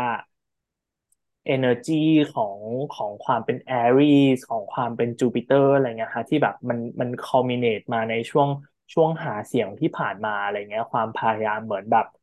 เฮ้ยเลือกฉันแบบเลือกเลือกพรรคของฉันเลือกพรรคพวกฉันเพราะว่าเรา มันมันเป็นความพยายามอยากจะเอาชนะความพยายามอยากจะเป็นที่หนึ่งอะไรเงี้ย ซึ่งพอมันมา coincide กับช่วงช่วง politics ของไทยแล้วมาเจอกับ Mercury Direct ด้วยอะไรเงี้ยตัวว่ามันเป็นอีกหนึ่ง layer ที่ที่ก็น่า mention เหมือนกัน อืม แล้วก็อีกอย่างหนึ่งคือทั้งจูปิเตอ ร์กับเอ่อ Mercury เนี่ยเขาไม่ได้มองเห็นกันเนาะมันอืก็น่ามจะเป็นแรงผลักดันอะไรที่มันมันเป็น passive อะเนาะแบบครับไม่มาอาจจะมีการผลักดันจากจากเอ่อ background ข้างหลังเข้ามาอย่างเงี้ย ก็ได้เหมือนกันเนาะครับใช่ใช่แต่ข้อดีคือเดี๋ยว Mercury เขาก็จะ ย้ายราศีแล้วเนาะก็คือจะย้ายวันที่สิบเจ็ดพฤษภาค่ะซึ่งอันเนี้ยจะค่อนข้างดีมาก ๆ เลยจะเป็นช่วงที่แบบจูปิเตอร์หรือเปล่าจูปิเตใช่เนาะใช่จูปิเตอร์ที่ที่จะย้ายอืมเข้าไปในใน Taurus เนาะเมื่อกี้ตัวพูดผิดเหรอครับ oops ใช่เพราะว่า Mercury อ๋อโอเคเป็นจูปิเตอร์เนาะจูปิเตอร์ที่จะโอเคย้ายเข้าไปใน Taurus อะขอโทษที พอจูปิเตอร์เขาจะย้ายเข้าไปใน Taurus ช่วงประมาณเดือนวันที่สิบเจ็ดพฤษภาเนี่ย จะเป็น window ที่แบบค่อนข้าง happy มากๆสำหรับ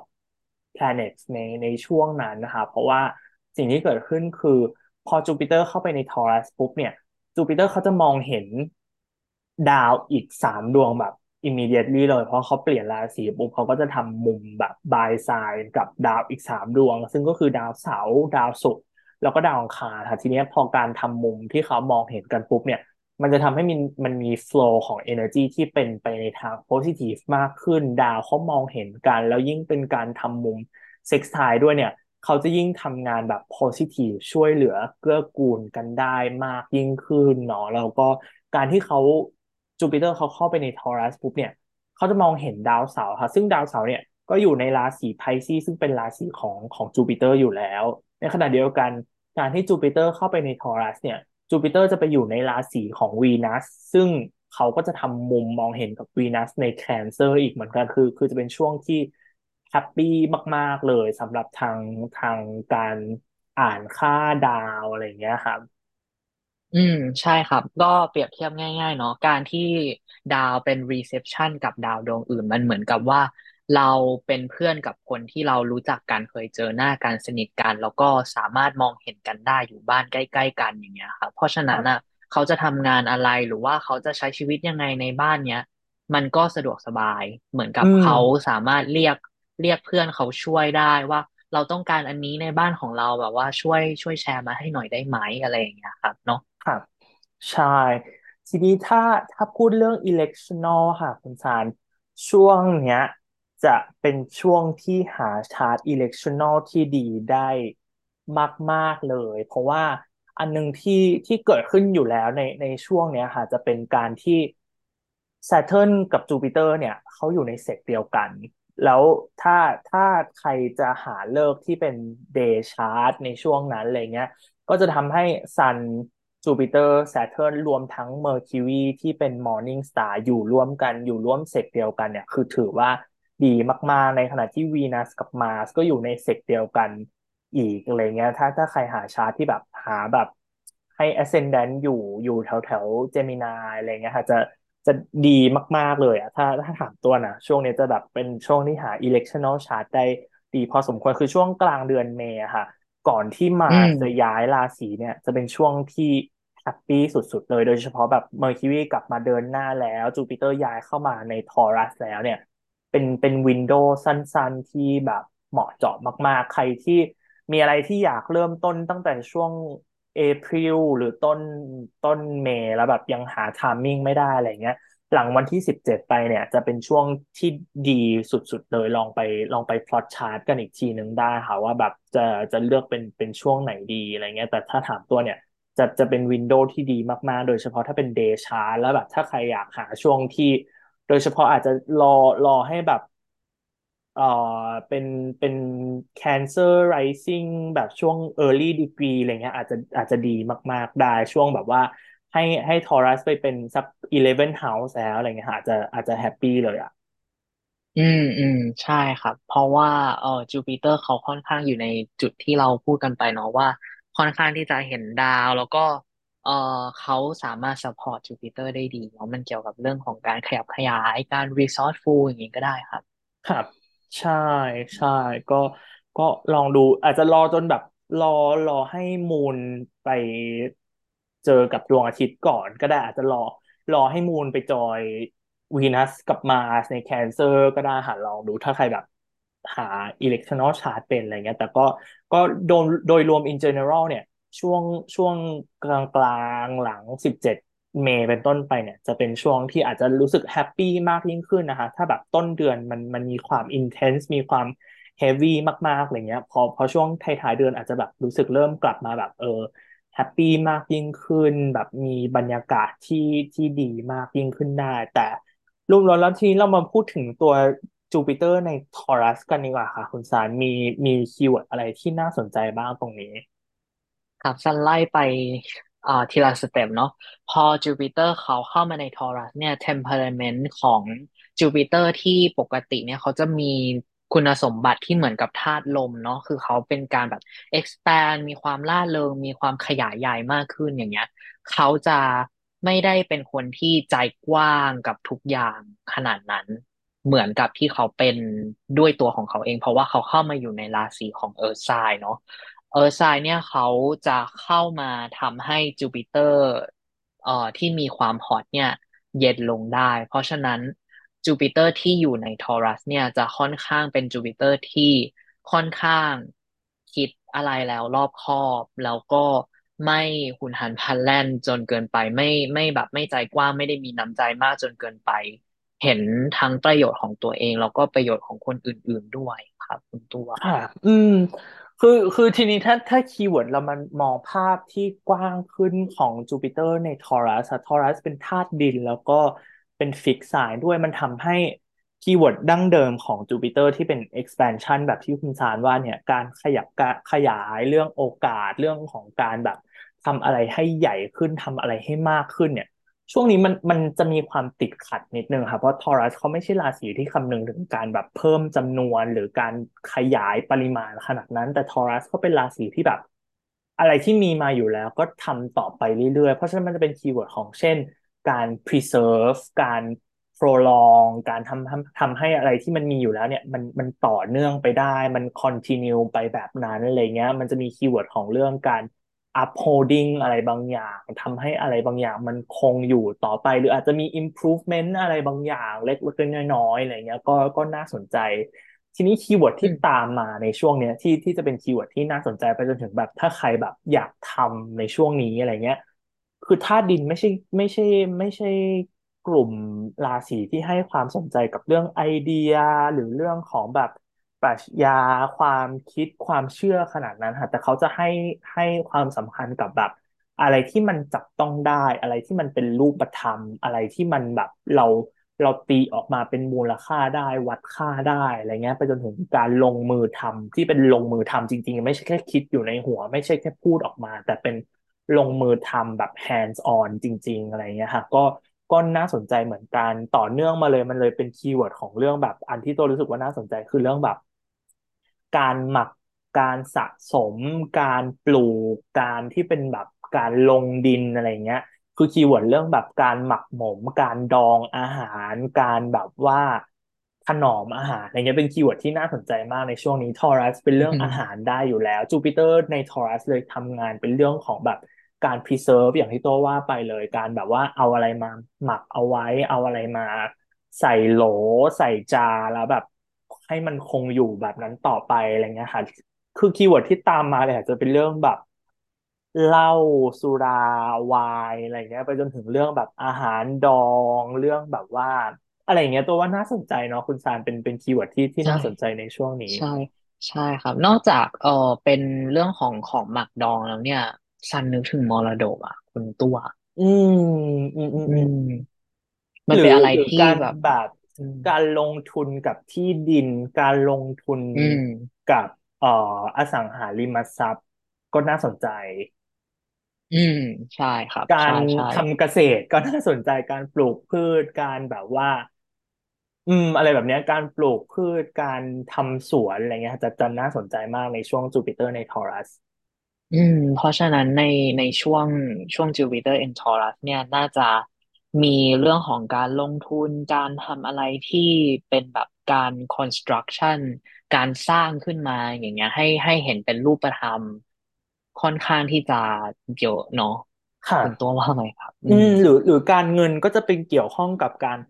สะสมมาหาการแบบว่า อืม ถ้าใครอยากเปิดบัญชีออมทรัพย์ช่วงเนี้ยจะจะน่าสนใจมากหรือลงทุนในกองทุนอะไรที่มันแบบ เติบโตช้าๆค่ะทอรัสคือการเติบโตช้าๆค่อยๆเติบโต ค่อยๆหมักหมม ค่อยๆแบบคือเป็นอะไรที่มีมีการใช้เวลานานอะไรเงี้ย อะไรที่แบบไม่ได้เน้นความสำเร็จแบบรวดเร็วแต่เน้นเป็นความสำเร็จที่อาจจะลองเทอมหน่อยหรือหรือใช้เวลากับมันหน่อยอะไรเงี้ยเพราะฉะนั้นแบบถ้าใครจะแบบเปิดบัญชีออมทรัพย์เพื่อกินดอกเบี้ยอะไรเงี้ยคือน่าสนใจมากหรือแบบลงทุนในกองทุนที่มีการปันผลแบบ ไม่ได้รวดเร็วแบบ ไม่ได้เน้นกำไรนะ ขนาดอืมนั้นเลย แต่เน้นกำไรที่เป็นแบบ long term อะไรเงี้ยจะดีมากๆเลย อืมใช่ครับมันมันเป็น keyword ที่ซานรู้สึกว่ามันเกี่ยวกับเรื่องการอดออมการแบบอืมการดออมอืมการ อืม การเอาการเอาเงินไปฝากไว้ แล้วก็รอดูมันงอกเงยอย่างเงี้ย มันมันเป็น keyword ใช่ที่ช้าแต่ว่าเราได้เราเกณฑ์ something กลับมาที่มันแบบ profit แน่นอนมีกำไรแน่นอนอย่างเงี้ย ค่ะ อืมอืหรือมหรือถ้าใครไม่ได้เน้นการเริ่มทำอะไรใหม่ขนาดนั้นอะไรเงี้ยจูปิเตอร์ในทอรัสจะดีมาก ๆ กับเรื่อง resource management หาการแบบวางแผนทรัพยากรอะไรเงี้ยจะจะน่าสนใจมากทอรัสคือเรื่องทรัพยากรได้อยู่แล้วจูปิเตอร์เป็นเรื่องของแบบการวางแผน long term ได้อีกเหมือนกัน การมอง big picture การวางคอนเซปต์ การวาง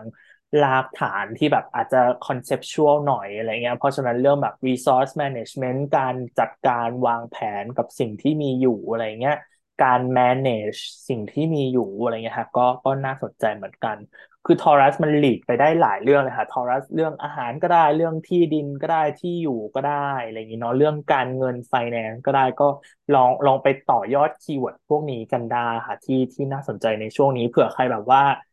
มีจูปิเตอร์เป็น time lord ช่วงนี้แล้วแบบอาจจะยิ่งเป็น ruler house ที่สิบด้วยเป็น ruler house ที่สองด้วยอะไรเงี้ยอาจจะอยากเริ่มทำธุรกิจอะไรหรือเริ่มอะไรที่แบบว่า จะจะมีการปันผลในอนาคตได้อะไรเงี้ยก็ก็น่าสนใจมากว่าลองทำธุรกิจที่มี keyword แนวแนวนี้ดีไหม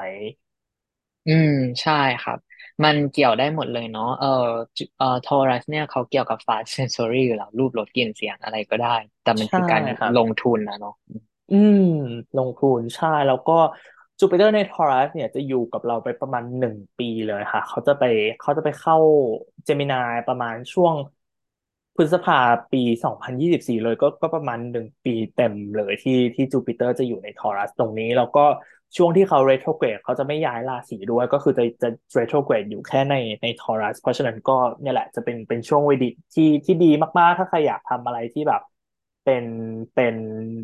ทอราเซียนมากๆ เวนูเซียนมากๆอะไรเงี้ยครับก็ก็น่าสนใจเลย อืมครับผม โอเคค่ะทีนี้ถัดมาเริ่มเข้าเป็นช่วงแบบปลายปลายเดือนนิดนึงเนาะอย่างวันที่สิบเก้าพฤษภาเนี่ยครับสิ่งที่ดีที่สุดเลยที่เกิดขึ้นในวันนี้ค่ะจะมีนิวมูนในทอรัสแล้วก็อย่างถ้าใครรู้เนี่ยจะรู้ว่าทอรัสเป็นราศีที่ดวงจันทร์ทำงานได้ ดีมาก ๆ เลย เป็นเป็นราศีที่ดวงจันทร์มีสถานะ exaltation เนาะแล้วก็ถ้าเราดู ruler ของดวงจันทร์กับดวงอาทิตย์ในช่วงนั้นเนี่ย ก็จะเป็นวีนัสซึ่งก็อยู่ใน Cancer ด้วยค่ะ คือมี mutual reception กันระหว่างมูนกับวีนัสด้วยคือคือยิ่งเพิ่มความแบบhappy มาก ๆ เลยให้กับหลาย ๆ ดาวในในชาร์ตช่วงนี้อะไรเงี้ยโดยเฉพาะถ้าใครแบบ อยากหา electional chart อะไรเงี้ย ก็ช่วงนี้ก็ก็ perfect อีกเหมือนกันเนาะช่วง Taurus New Moon รอบนี้คือ ถ้าถ้าพูดตรงๆใครอยาก manifest ก็จะดีมากๆใช่ไหมคะคุณซานอืม ใช่ครับ ใช่ใช่เพราะว่า เอ่อ new moon ในรอบเนี้ยเนาะมันค่อนข้างที่จะส่งผลในในเรื่องของความสงบ ความรู้สึกว่าเราได้พักผ่อนได้อยู่กับตัวเองอะไรอย่างเงี้ย private อะไรอย่างเงี้ยได้เหมือนกันครับแล้วก็ New Moon เนี่ยมันเป็น phase ที่ active เนาะซันค่อนข้างเห็นว่าถ้าดาวจันทร์เขามีพลัง แล้วก็เอ่อราศีเอ่อดาวดาวศุกร์ที่เขาดูแล Taurus อยู่เขาก็มีมีพลังเหมือนกัน เนี่ย มันค่อนข้างที่จะเราเราน่าจะ enjoy กับ moment ที่เราที่เราเอ่อใช้ชีวิตได้ในในช่วงนั้นนะน่าจะน่าจะโอเคเลย น่าจะเป็นช่วงเวลาที่ Moon lord น่าจะน่าจะ happy เนาะ ค่ะแบบ pleasurable มาก keyword ของความแบบ pleasure ความพึงพอใจความ satisfying อะไรเงี้ยจะจะดีมาก ๆ เลย แต่คือเราอย่างที่เรารู้กันว่าแบบใน astrology แบบ การที่มีบางอย่างดีจนเกินไปมันก็ lead ไปสู่ความแบบว่า อาจจะเป็นเป็นด้านลบตามมาได้เนาะคือ keyword ในช่วงเนี้ยค่ะสิ่งที่มันเกิดขึ้นพอจูปิเตอร์เข้ามาใน Taurus ปุ๊บแล้วยิ่งมันมี New Moon ใน Taurus อีกเนี่ย ถ้าเราดูดาว ในในชาร์ตช่วงเนี้ย traditional planet ทั้งเจ็ดดาวเนี่ย อยู่ในราศี feminine หมดเลยนะคะ อยู่ใน Pisces Taurus Cancer ซึ่งเป็นราศี feminine ทั้งหมดเลย เป็นราศีที่มีความ receptive สูงมาก ความ passive สูงมาก ความ introvert สูงมาก เพราะฉะนั้นช่วงช่วงปลายพฤษภาเนี่ย อาจจะเป็นช่วงที่หลาย ๆ คนรู้สึกแบบ ไม่กระตือรือร้นในขนาดนั้นนะคะ แต่เป็นช่วงที่แบบเน้นแบบว่า passive มาก ๆ รอให้รอให้อะไรบางอย่างมันเกิดขึ้นด้วยตัวมันเองอะเราไม่อยากไปฟอร์สมัน เราไม่อยากไปลงแรงกับมันขนาดนั้นอะไรเงี้ยแต่จะเป็นฟีลลิ่งเหมือนแบบ ปล่อยให้มันเกิดขึ้นเองแบบช้าๆ คือจะเป็น keyword ของความ slow อะไรเงี้ยจะจะเยอะมากอาจจะตีความไปได้ว่าเป็นช่วงที่เราแบบ อยาก indulge ตัวเองมาก ๆ อยากกินเยอะขึ้น อยากพักผ่อนมากขึ้น อยากจะรู้สึกขี้เกียจมากขึ้นอะไรเงี้ย keyword ของความ ขี้เกียจเนี่ยคือคือ feminine side เนี่ยเป็นเป็น keyword แบบ extreme ที่สุดคือความขี้เกียจเลยอะไรเงี้ยค่ะความแบบอยากพักผ่อนมาก ๆ อยากนอนมากๆอะไรเงี้ยช่วงนี้อาจจะมีความหนืดแบบนี้เกิดขึ้นได้คือมันคือมัน pleasurable มัน satisfying แหละ คือ แต่ก็ต้องระวังว่าแบบจะเราจะไม่เทคมันแบบ too far จนทำให้ช่วงนี้เราแบบกลายเป็นแบบ passive จนไม่อยากทำอะไรเลยได้ด้วยเหมือนกันเนาะคุณสาร อืมใช่ครับ ด้วยความที่ถ้าเกิดว่ามีความเออร์ตี้มาก ๆ มีความธาตุดินมาก ๆ เราแข็งแรงมาก ๆ เนี่ย เขาจะค่อนข้างเด่นในด้านของการ separate เนาะไม่ค่อยอยากที่จะเข้าสังคม ไม่ค่อยอยากที่จะไปมีปฏิสัมพันธ์กับคนอื่น ๆ มาก ๆ รักใน private life อย่างเงี้ย ไม่อยากมีการติดต่อสื่อสารกับคนอื่น ๆ อะไรอย่างเงี้ยครับ แล้วก็ อีกอย่างหนึ่งคือเราจะค่อนข้างเหนื่อยเนาะจะไม่ค่อย จะไม่ค่อยมีเอ่อ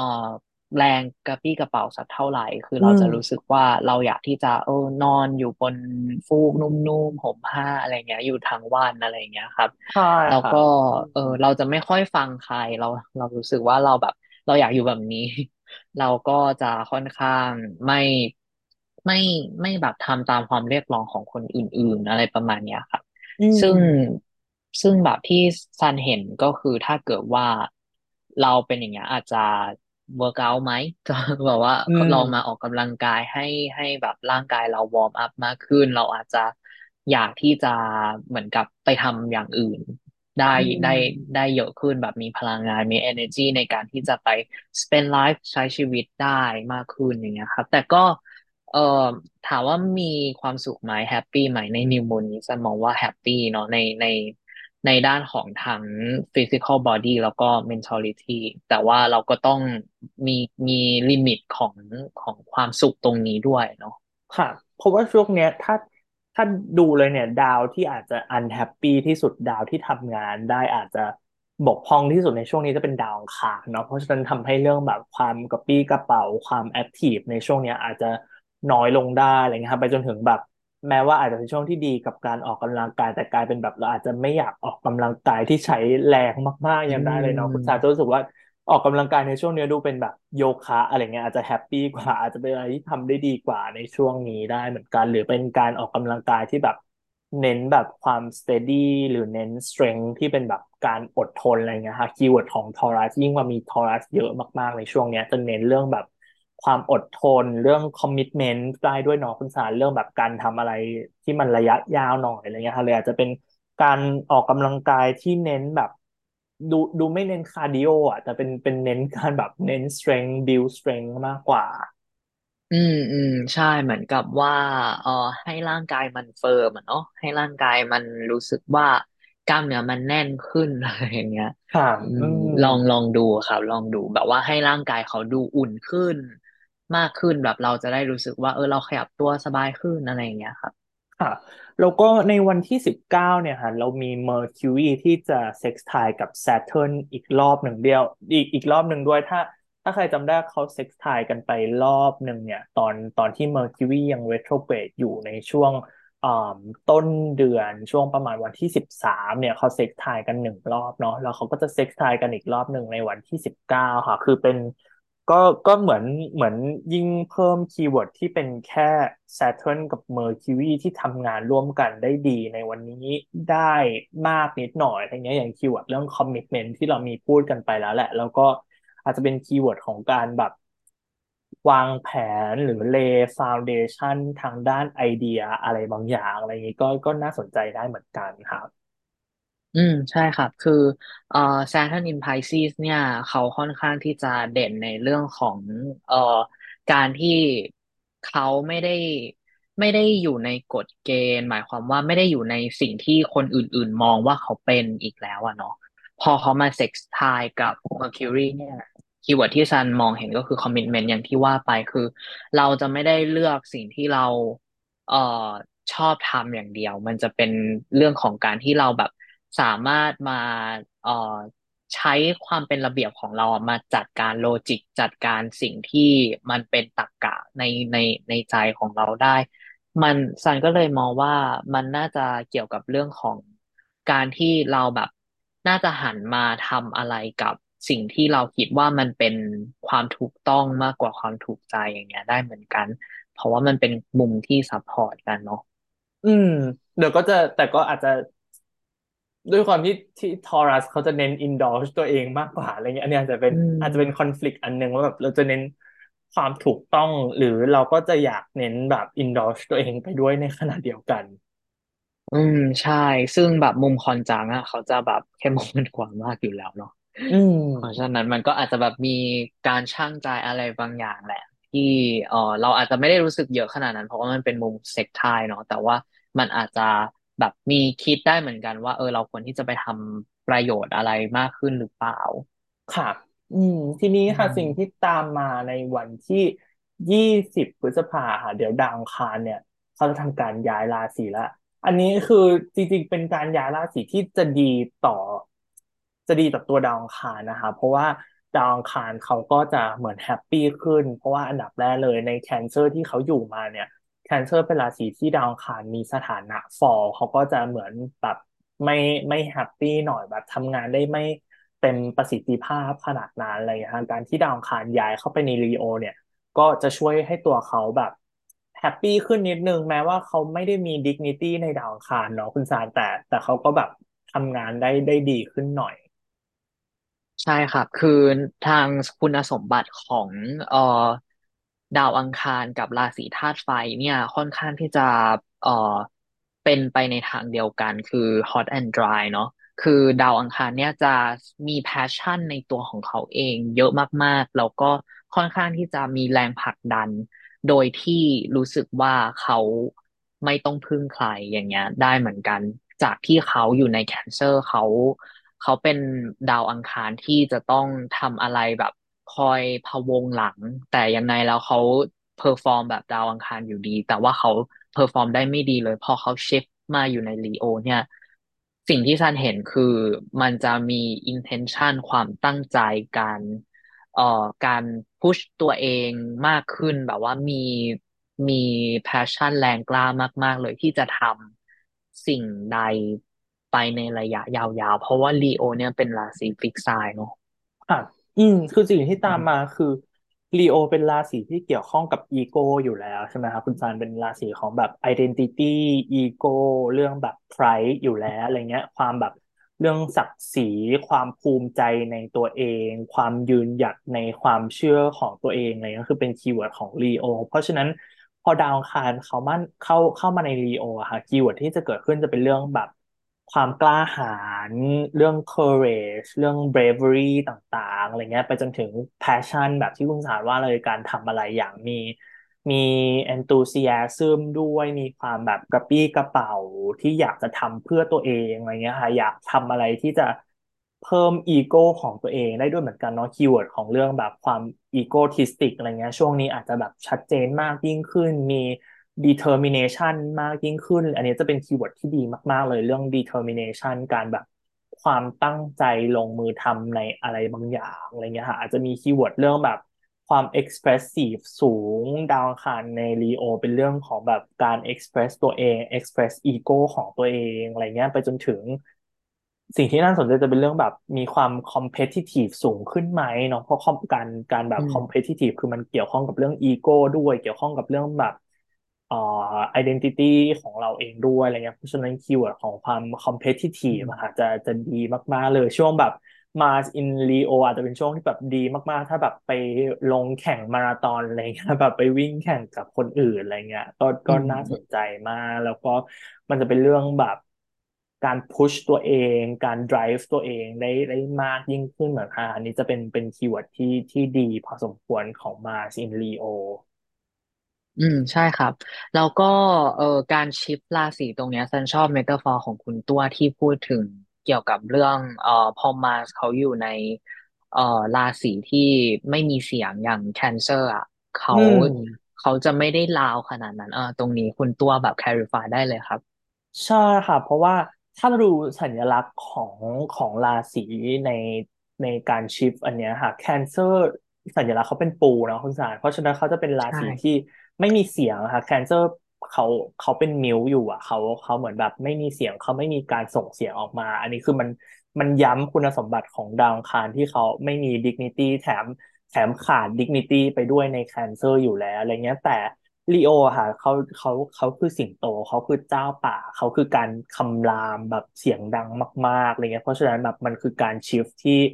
ชัดเจนมาก ๆ จากแบบเราเราไม่อืมเสียงมาระยะหนึ่งไม่มีแรงมาระยะหนึ่งอะไรเงี้ย กลายเป็นแบบพอมาเข้ามาใน Leo ปุ๊บเขาเขาคำรามเลยอะค่ะเขาแบบว่ามีการ assert assert identity ตัวเอง assert ego ของตัวเองเลยว่า เฮ้ยฉันฉันคือผู้นำฉันคือคนที่จะ take control ของตัวฉันเองอะไรเงี้ย ไปจนถึงแบบฉันอยากแบบ เอาหน้าได้ด้วยเนาะคุณซันแบบมันมีคีย์เวิร์ดอืมของการแบบอยากเอาหน้า อยากแบบ คือมันมีคีย์เวิร์ดเรื่องแบบ heroic อะค่ะการแบบอยากเป็นฮีโร่การอยากมาเป็นเซเวียเอร์อะไรบางออย่างอันนี้คือลีโอเออมากๆได้อีกใช่อะไรเงี้ยการเป็นเจ้าใช่ป่าของสิงโตมันคือการแบบลุกขึ้นมาเป็นฮีโร่ที่อยากจะเซฟทุกคนอะไรเงี้ย มันมันอาจจะไปไปอืมถึงขั้นนั้นได้เหมือนกันอืมเบียวเนาะอืมอืมแล้วก็ใช่เออใช่แบที่บอีโกซันเห็นเซนทริกอืม ใช่ คือแบบมันมันเด่นเรื่องการเอาชนะเนาะแบบว่าเราอยากที่จะขึ้นไปอยู่แบบยอดสุดของพีระมิดอะไรเงี้ยอืด้วยความสามมารถของตัวเองตรงเนี้ยเออมันก็ต้องบาลานซ์แหละเนาะเพราะว่าเออ ความ dry มันค่อนข้างสูง extreme มาก ๆ เลยคือ dry เนี่ย ลองลองคิดถึงภาพดินเขาแตกออกจากกันอะเขาไม่ได้เขาไม่ได้ฟอร์มเป็นผืนเดียวกันเนาะเราจะไม่ค่อยสนใจความรู้สึกของคนอื่น เราจะเอาตัวเองเป็นที่ตั้งเลยอะว่าครับฉันฉันฉันฉันมีมีมีอย่างเงี้ยแล้วอืก็มจะไป goal ของฉันได้ยังไงด้วยตัวของเราเองด้วย ไม่ใช่ด้วยตัวของคนอื่น เพราะว่าที่ผ่านมา ฉันประนีประนอมมาเยอะแล้ว ฉันอยู่ในแบบมิวไซมาในมาแบบมามานานมากแล้วอะไรอย่างเงี้ยครับไปจนถึงแบบ มันมันเป็นฟีลลิ่งของแบบ คือลีโอเขาดีแมน respect มาก ๆ เลยค่ะ เขาดีแมน royalty มาก ๆ การเป็นเจ้าป่าคือแปลว่าคนอื่นต้องเคารพเขา คนอื่นต้องมี loyalty กับเขาอะไรเงี้ย เพราะฉะนั้นอันนี้จะเป็นคีย์เวิร์ดที่ที่ตามมาได้เหมือนกันนะคะ ว่าแบบ มันมีเรื่อง respect มาเกี่ยวข้อง มันมีเรื่อง loyalty มาเกี่ยวข้องเลยบางทีมันมันตีความไปเกี่ยวข้องได้แบบ ช่วงช่วง Mars in Leo อาจจะเห็นข่าวที่เกี่ยวข้องกับแบบการ demand respect การ demand loyalty ได้มีคีย์เวิร์ดเรื่อง loyalty ที่ที่อาจจะน่าสนใจในในช่วงนี้ได้อะไรเงี้ยอาจจะมีแบบการเป็นแบบมีปัญหาที่เกี่ยวข้องกับกับเรื่อง loyalty ได้ด้วยนะ ว่าแบบยูไม่ไม่ไม่ respect ฉันไม่มี loyal ให้กับฉันอะไรเงี้ยกลายเป็นแบบ มีมี conflict หรือมีปัญหาในทางนี้ไหมอะไรเงี้ย โดยเฉพาะในช่วงที่แบบซันเขาอยู่ใน Taurus ด้วยอะไรเงี้ยแล้วยิ่งแบบทำทำมุมแบบ square กับมาที่เพิ่งย้ายเข้าไปใน Leo อย่างเงี้ยครับเขาเขามีมี conflict ตรงนี้อยู่หรือเปล่าอะไรเงี้ยครับ แล้วก็ไปจนถึงแบบ คือคือมันเป็นเป็น keyword ที่ตามมาเวลาตัวนึกถึง Leo คือ Leo เขาจะไม่ชอบการถูก เหยียดหยามคือคือมันคือ identity ของ Leo กับดวงอาทิตย์มากๆเลยครับพอพูดถึงเรื่องแบบเรื่อง pride เรื่องศักดิ์ศรีแล้วอะไรเงี้ยเขาจะไม่ชอบการถูกเหยียดหยามการถูกให้เป็นคนแบบทำให้ไม่อับมีเกียรติอายอะไรเงี้ยขายหน้าอืมไม่มีเกียรติอะไรเงี้ย เพราะฉะนั้นก็ก็อาจจะมีมี conflict ในในทางนี้เกิดขึ้นได้ หรือเป็น motivation ในช่วงนี้ว่าแบบสิ่งที่เราทำคือเพื่อเพื่อทำให้เราไม่ไม่ไม่ขายหน้าไม่อับอายอะไรเงี้ย เป็นเป็น keyword ที่ตามมาได้เหมือนกัน อืมเหมือนกับแบบฉันจะเป็นฮีโร่ในแบบที่ฉันคิดเอาไว้ที่ฉันเห็นมาอะไรอย่างเงี้ยครับพี่อืม ก็เออ keyword ตรงเนี้ยก็ก็น่าสนใจมากเลย ใช่ค่ะ ทีนี้ต่อมาที่ตัวว่าน่าสนใจคือ อันนี้เป็น observation ที่ที่ที่ตัวจำได้เองนะคุณสารคือแบบช่วงอืมช่วงปีสองปีก่อนที่กรุงเทพเนี่ย มีมี Mars เป็น ruler ค่ะ มีมี Mars เป็น time lord แล้วมันมีช่วงหนึ่งที่ Mars เขาไปอยู่ใน Leo อะถ้าใครจำได้อืมมันจะมีช่วงหนึ่งที่แบบมีไฟไหม้บ่อยมากในในกรุงเทพแบบถ้าจะทุกวันเลยอะถ้าถ้าจำไม่ผิดแบบอืมมันมันมีคีย์เวิร์ดที่น่าสนใจของ Leo อะค่ะ คือ Leo เป็นราศีคือเป็น fixed sign แต่เป็น fixed sign ในธาตุไฟ เพราะฉะนั้นมันมีความ concentrate อะไรบางอย่างมันคือความแบบ ความ intense ความเข้มข้นค่ะความ condense อะคือ keyword ของการ condense การ concentrate การ focus on something เนี่ยมันมันจะแข็งแรงมาก เพราะฉะนั้นมันจะเหมือนกับไฟไฟที่ไหม้แต่เป็นไฟไหม้ที่แบบมันมันแข็งแรงมันโชติช่วงมาก มันดับดับได้ยากมากเลย อันนี้ก็ก็ตีความไปได้ทั้งโพซิทีฟกับเนกาทีฟเหมือนกันเนาะคุณสารคือโพซิทีฟคือ สิ่งที่เราอาจจะเริ่มทำในช่วงที่มีลีโอมาเนี่ยอาจจะเป็นสิ่งที่เราแบบสามารถคอนเซนเทรตอยู่กับสิ่งนั้นได้อย่างยาวนานมาก ๆ เราแบบมีความมุ่งมั่นมีความแน่วแน่กับสิ่งที่เราทำอะไรเงี้ย แต่ความนกาทีฟที่ตามมามันจะเหมือนกับไฟไหม้ช่วงที่มาอยู่ในลีโอค่ะ เป็นไฟที่ดับได้ยากมาก หรือเป็นไฟที่มันแบบว่า มันมันใช้เวลานานมากในการดับอะเพราะว่าไฟนั้นมันแน่วแน่มากๆ จริง ๆ ไฟไฟอันนั้นมันเผาไหม้อย่างรุนแรงและอินเทนส์จริงๆอะค่ะใช่ครับ คือมันก็น่าสนใจเนาะอย่างเมตาเอ่ออย่าง observation ที่คุณตัว พูดมาเนี่ยคือช่วงนั้นแบบมีข่าวไฟไหม้เยอะมากจริงๆมันแล้วมันก็จะเป็นพวกแบบโรงงานเป็นพวกอืต้นมต้นไฟที่มันแบบเออดับได้ยากแล้วก็แบบมีการสูญเสีย ค่อนข้างเยอะเลยกว่าจะกว่าจะดับไฟนั้นได้ มันเหมือนเป็นแบบเป็นไฟแบบต้นต้นต้นเพลิงอะ หัวเพลิง หัวเป็นหัวเชื้ออย่าเชื้อเพลิงเงี้ยเนาะงใช่หัวอืเชื้อเพลิงอืมอะไรเงี้ยคือเป็น keyword ของ Leo ได้เลยความแบบ หัวเชื้อเพลิงที่มันแบบ intense condense มากๆอะไรเงี้ยครับก็ก็ช่วงนี้อาจจะเป็นช่วงหนึ่งที่ที่ลองดู keyword แนวแนวนี้ไหมอะไรเงี้ย คือสิ่งที่ตามมาในช่วงปลายเดือนพฤษภาครับพอดาวอังคารเขาย้ายเข้าไปใน Leo ปุ๊บเนี่ย เขาจะทำมุมกับสองดาวตามมาเลยเนาะคุณซันซึ่งอันนี้จะเป็นอีเวนต์ใหญ่ที่สุดในในในช่วงปลายเดือนพฤษภาเลยที่เราอยากพูดถึง เพราะว่าดาวอังคารพอเขาเข้าไปใน Leo ปุ๊บฮะ เขาจะ square กับจูปิเตอร์ใน Taurus แล้วก็จะ opposite กับ Pluto ใน Aquarius คือเป็น fixed sign ทั้งสามดาวเลย แล้วเป็นดาวใหญ่ ๆ ทั้งนั้นเลยเนาะคุณซันเป็นดาวที่ energy แบบรุนแรงมาก ๆ เลยในใน fixed sign เพราะฉะนั้นมันมันเลยยิ่งเพิ่มความคือถ้ามัน negative มันจะ negative ในความว่าแบบ เอ่อสิ่งที่เกิดขึ้นในช่วงนั้นอะ เราเราจะจะไปไป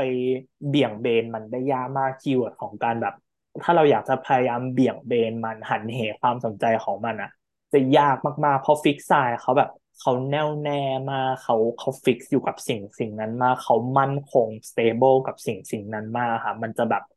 ยากที่เราจะไปทำให้เขารู้สึกเอ็นเอียงหรือบ่ายเบี่ยงได้เลยอะไรเงี้ย มันจะเหมือนกับไฟถ้าถ้าไฟไหม้อะไรในช่วงนั้นอะ อาจจะยากในการดับมาก ๆ เลย อันนี้คือเป็นไฟแบบ literally แบบไฟจริง ๆ หรือเป็นไฟในใจของคนคนนั้นก็ได้ ถ้ามีใครเขาแบบว่าเซตอยู่บนสิ่งใดสิ่งหนึ่งแล้ว รู้สึกยึดมั่นแน่วแน่กับสิ่งสิ่งที่เขาทำอยู่แล้วอะไรเงี้ยค่ะมันจะยากมากๆกับการที่เราแบบ ไม่ว่าจะพูดโน้มน้าวเขายังไง หรืออาจจะแบบใช้ฟอร์สแบบผลักเขาออกจากเส้นทางนั้นก็ตามแต่ มันอาจจะยากมากๆเลยเขาอาจจะไม่ไม่ไม่ละเลิกไม่ไม่ลดละเลยก็ได้เหมือนกัน อืมใช่ครับ คือเอ่อซาร่าค่อนข้างสนใจเอ่อมาสที่เขาไป opposite กับเอ่อ Pluto retrograde in Aquarius มาก ๆ เลย คือ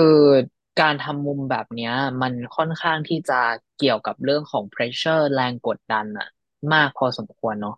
เหมือนกับเราอะมี passion อะไรที่แบบ เยอะมาก ๆ เลยอะมันล้นไปหมดแต่ว่าเหมือนกับมีพลูโตเหมือนกับบอสอะคนตัวใหญ่ๆมายืนอยู่ตรงข้ามเรา เราก็บอกว่ายูแบบยูมั่นใจไหมว่ายูจะทำแบบนี้อย่างเงี้ยอืม มันมันเลยแบบซันเลยรู้สึกว่ามันมันมันมันก็มีแรงกดดันต่างกันเอ่ออย่างมาในแคนเซอร์ก็จะเป็นแรงกดเอ่อเป็นแรงผลักที่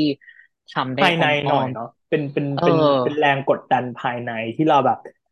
มันมันฮาร์ดเราเซ็ตอยู่กับสิ่งนั้นแล้วอะไรอย่างเงี้ยครับ ใช่ แต่พอมันมาในรีโอปุ๊บอะคือแบบอุ้ยทำแน่ๆนะอะไรอย่างเงี้ย ถึงบอสจะอยู่แต่ว่าเราก็ยังจะแบบหาวิธีทำมันอยู่ดี ซึ่งตรงเนี้ยซันค่อนข้างเห็นว่าเอ่อ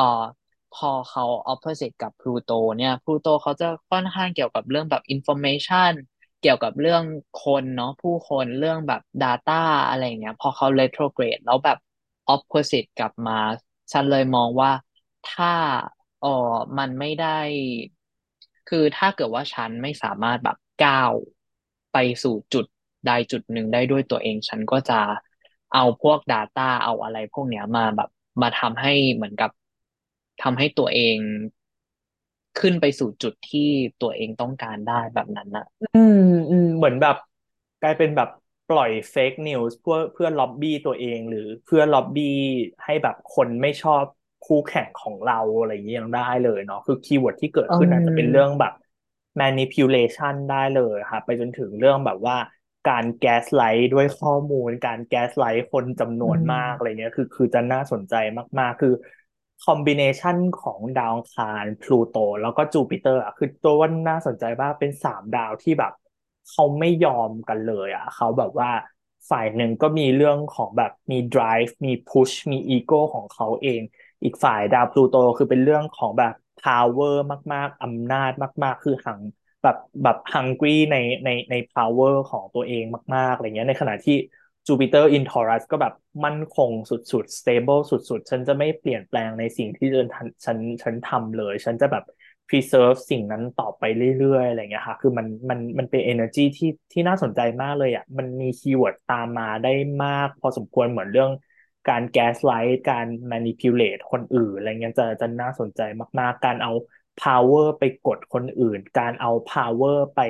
ล็อบบี้ผู้คน การเอา power ไป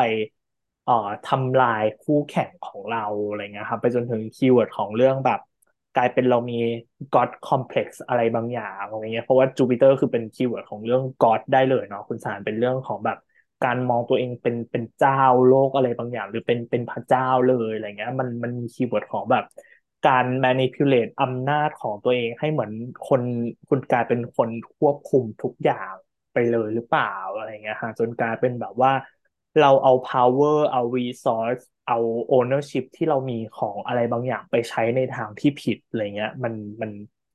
keyword อย่าง corruption น่ะน่าสนใจมากว่าตามมาได้เลย อืม พอแบบเป็น Mars Pluto Jupiter ปุ๊บเป็นเรื่อง corruption ได้เลยมีการแบบ เอาจูปิเตอร์เป็นเรื่องแบบ ethics เป็นเรื่อง moral เนาะเป็นเรื่องแบบความชอบธรรมเรื่องกฎหมายยังได้เลยอะไรเงี้ย แต่เราอาจจะมีการเอาบิดเบือน moral เหล่านี้ บิดเบือน ethics บิดเบือนกฎหมายเพื่อความชอบธรรมของเราอะไรเงี้ย หรือทำอะไรที่มันเป็นเรื่องแบบลับๆล่อๆ ในที่มืดอะไรเงี้ยครับพลูโตเป็นเรื่องของแบบความลับอะไรเงี้ย มันมันมี keyword อย่างเรื่องแบบคอร์รัปชันตามมาได้อีก อืมใช่ครับ คือ อ่อพลูโตตรงเนี้ยเขากำลังจะแบบ retrograde เข้าสู่ Capricorn เนาะความต่างกันระหว่าง Aquarius กับ Capricorn ก็คือ Aquarius อะเขาไม่เขาสนใจแค่เทคนิคว่าเขาจะทำอะไร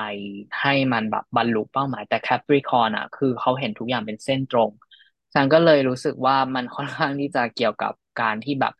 เราเราเอาแต่ใจอะหมายความว่าไม่ว่าจะ ผ่านโปรเซสอะไรก็แล้ว แต่จะต้องผ่านตัวเราก่อนเหมือนเอ่อเรียกว่ายังไงอะ มันเหมือนกับว่าเราจะต้องเราเป็นคนที่จะ deconstruct ทุกอย่างด้วยด้วยด้วยตัวของเราเองอะไรประมาณเนี้ย ไม่ว่าจะแบบด้วยเล่หรือด้วยกล เราจะต้องแบบทำให้เอ่อ goal ของเรามันแบบสามารถถูกแบบ achieve ไปได้ แล้วก็ Pluto and Aquarius ที่เขากำลังเดินถอยหลังอะเขาอยู่ใน อยู่ในเอ่อ terms ของ Mercury เนาะแล้ว Mercury อะเขากลับมาเดินหน้า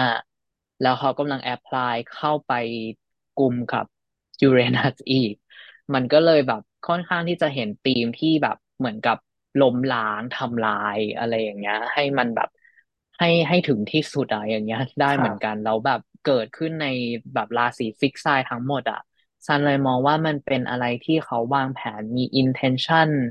มาอยู่แล้ว แล้วก็ต้องการต้องการแบบเหมือนเขาล็อกเป้าเอาไว้แล้วอะว่าต้องการเอาจะต้องชนะเป็นอย่างนี้ เออ เป็นอย่างนั้นครับอืม อืม มันมีคือ keyword ที่อาจจะ positive ในช่วงนี้คือคำว่า empowerment นะคะคำแบบว่าการแบบเชื่อใน power ของเราเอง เชื่อในใน passion ของเรา เชื่อในความกล้าหาญของเราอะไรเงี้ย คือ keyword ในช่วงนี้อาจจะกลายเป็นเรื่องแบบ การทำอะไรอย่าง extreme มาก ๆ แล้วเป็น extreme ที่แบบเสี่ยงตายได้เหมือนกันเนาะคุณซันมันเหมือนช่วงนี้อาจจะเป็นช่วงที่แบบตีความเลยอาจจะเป็นเรื่องแบบใครอยากไปโดดร่มอะไรเงี้ยใครอยากไปแบบอืมปีนผาปีนภูเขาอะไรเงี้ย คือเป็นการท้าทายอำนาจท้าทาย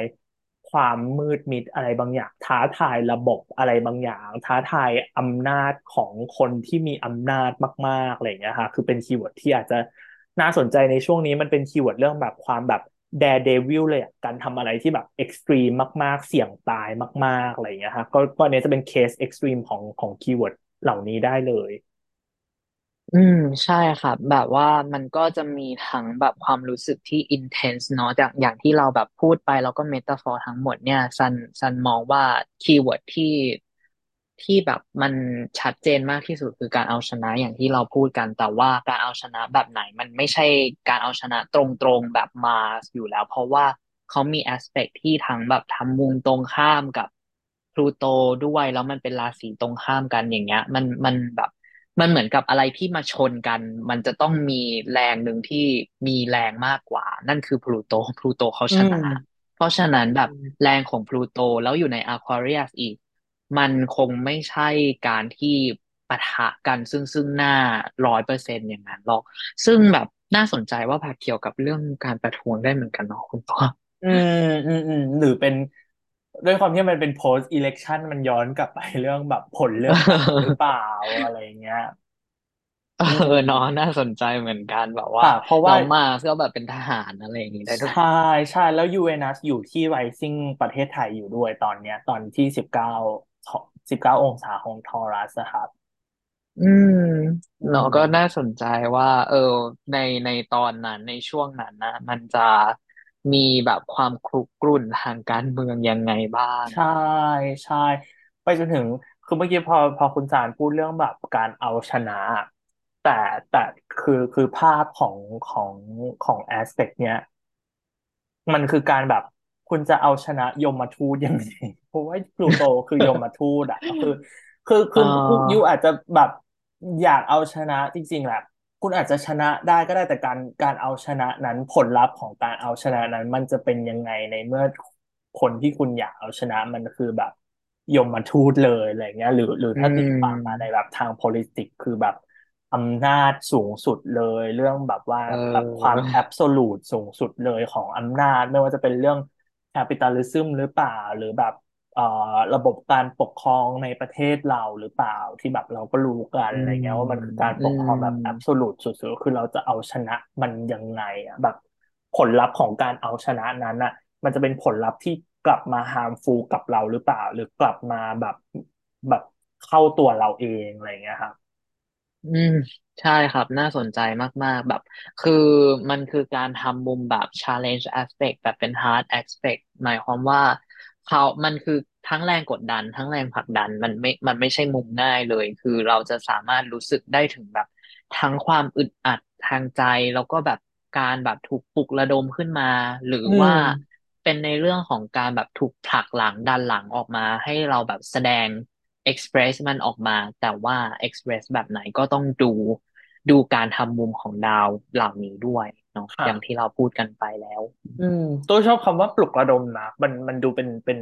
ตัวตัว in Aquarius มาก ๆ เลยอะการแบบอืมปลุกระดมอะไรขึ้นมา โดยเฉพาะอาจจะเป็นการปลุกระดมที่แบบ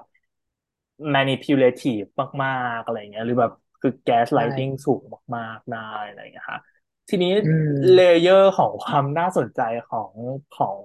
ของการทำ aspect เนี้ย ก็มันอยู่ใน fixed sign ด้วยคือมันเลยยิ่งแบบเพิ่มความแบบคืออยู่อยากจะอยากจะให้มันมี change แหละ หรืออยากจะสู้กับระบบแหละ แต่คือมันยากมาก ๆ เลยค่ะ อย่างที่เราบอกว่า Jupiter in Taurus มันก็ยากอยู่แล้ว เพราะ Jupiter in Taurus คือการ sustain การทำอะไรให้มันคงอยู่การ preserve สิ่งสิ่งนั้นต่อไปเรื่อย ๆ อะไรเงี้ย Mars in Leo ก็เป็นเรื่องของความ concentration การโฟกัสกับสิ่งสิ่งใดอย่างแน่วแน่ การแบบว่าเอ่อความแบบ condense ของของไฟที่มันเผาไหม้อย่างนั้นอย่างแบบแน่วแน่มาก ๆ อยู่เลยนะเพราะฉะนั้น มันมันมันภาพที่มันเกิดขึ้นคือมันยากมาก ๆ เลยที่จะที่จะ develop อะไรบางอย่าง ยากมากๆที่จะเปลี่ยนอะไรบางอย่างเลยฮะ keyword ของการ resist มันมันสูงมากเลยอะ เช่นแบบ คือคือถ้าย้อนกลับมาเรื่อง politics ไทยอีกว่าแบบถ้าถ้าผลลัพธ์การเลือกตั้งคือมันมันเป็นเรื่องของ progress มาก ๆ แบบมันมีความ progressive มาก ๆ แต่จะทำยังไงถ้าระบบที่มันคงอยู่อยู่แล้วอะ มันมันมัน fixate on on ระบบนั้นมาก ๆเขาเขาไม่ยอมบัชเลยอะเขาไม่ยอมแบบยอมแพ้เลยอะมันมันจะทำยังไงดี ใช่ครับ เราแบบยิ่งมาแบบ direct degree กันแบบนี้ก็แบบน่าน่ากังวลเหมือนกันเนาะอืเพราะว่ามมันมันแบบเป็นทั้ง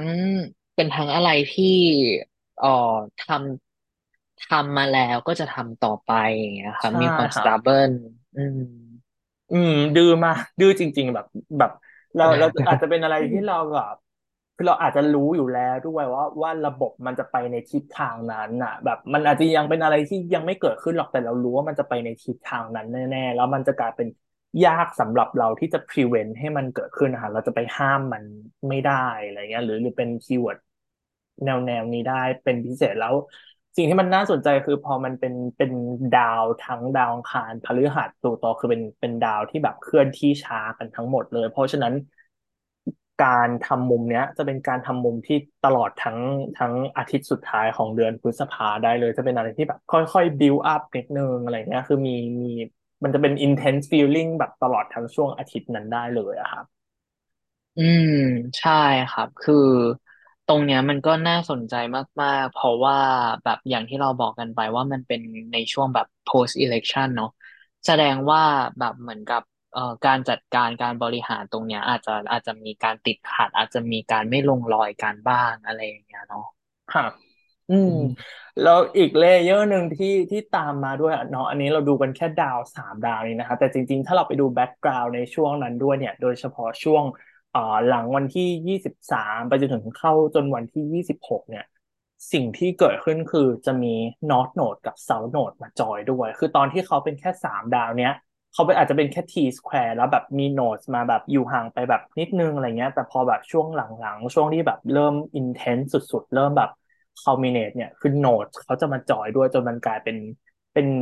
aspect ที่เรียกว่าเป็น grand cross เลยครับเป็นเป็นกากระบาทตัวใหญ่ ๆ ในใน fix sign เลย คือมีมี key player อร์อยู่ใน fix sign ทั้งทั้งสี่ราศีเลยของแบบจูปิเตอร์กับ North Node ใน Taurus South Node ใน Scorpio เจอกับ Mars ใน Leo Pluto ใน Aquarius อีกคือเป็นความแบบ fix sign แบบสุดๆเลยแล้วแบบเป็นดาว intense ทั้งนั้นเลยมี North Node กับ South Node มาจอยซึ่งแบบเป็น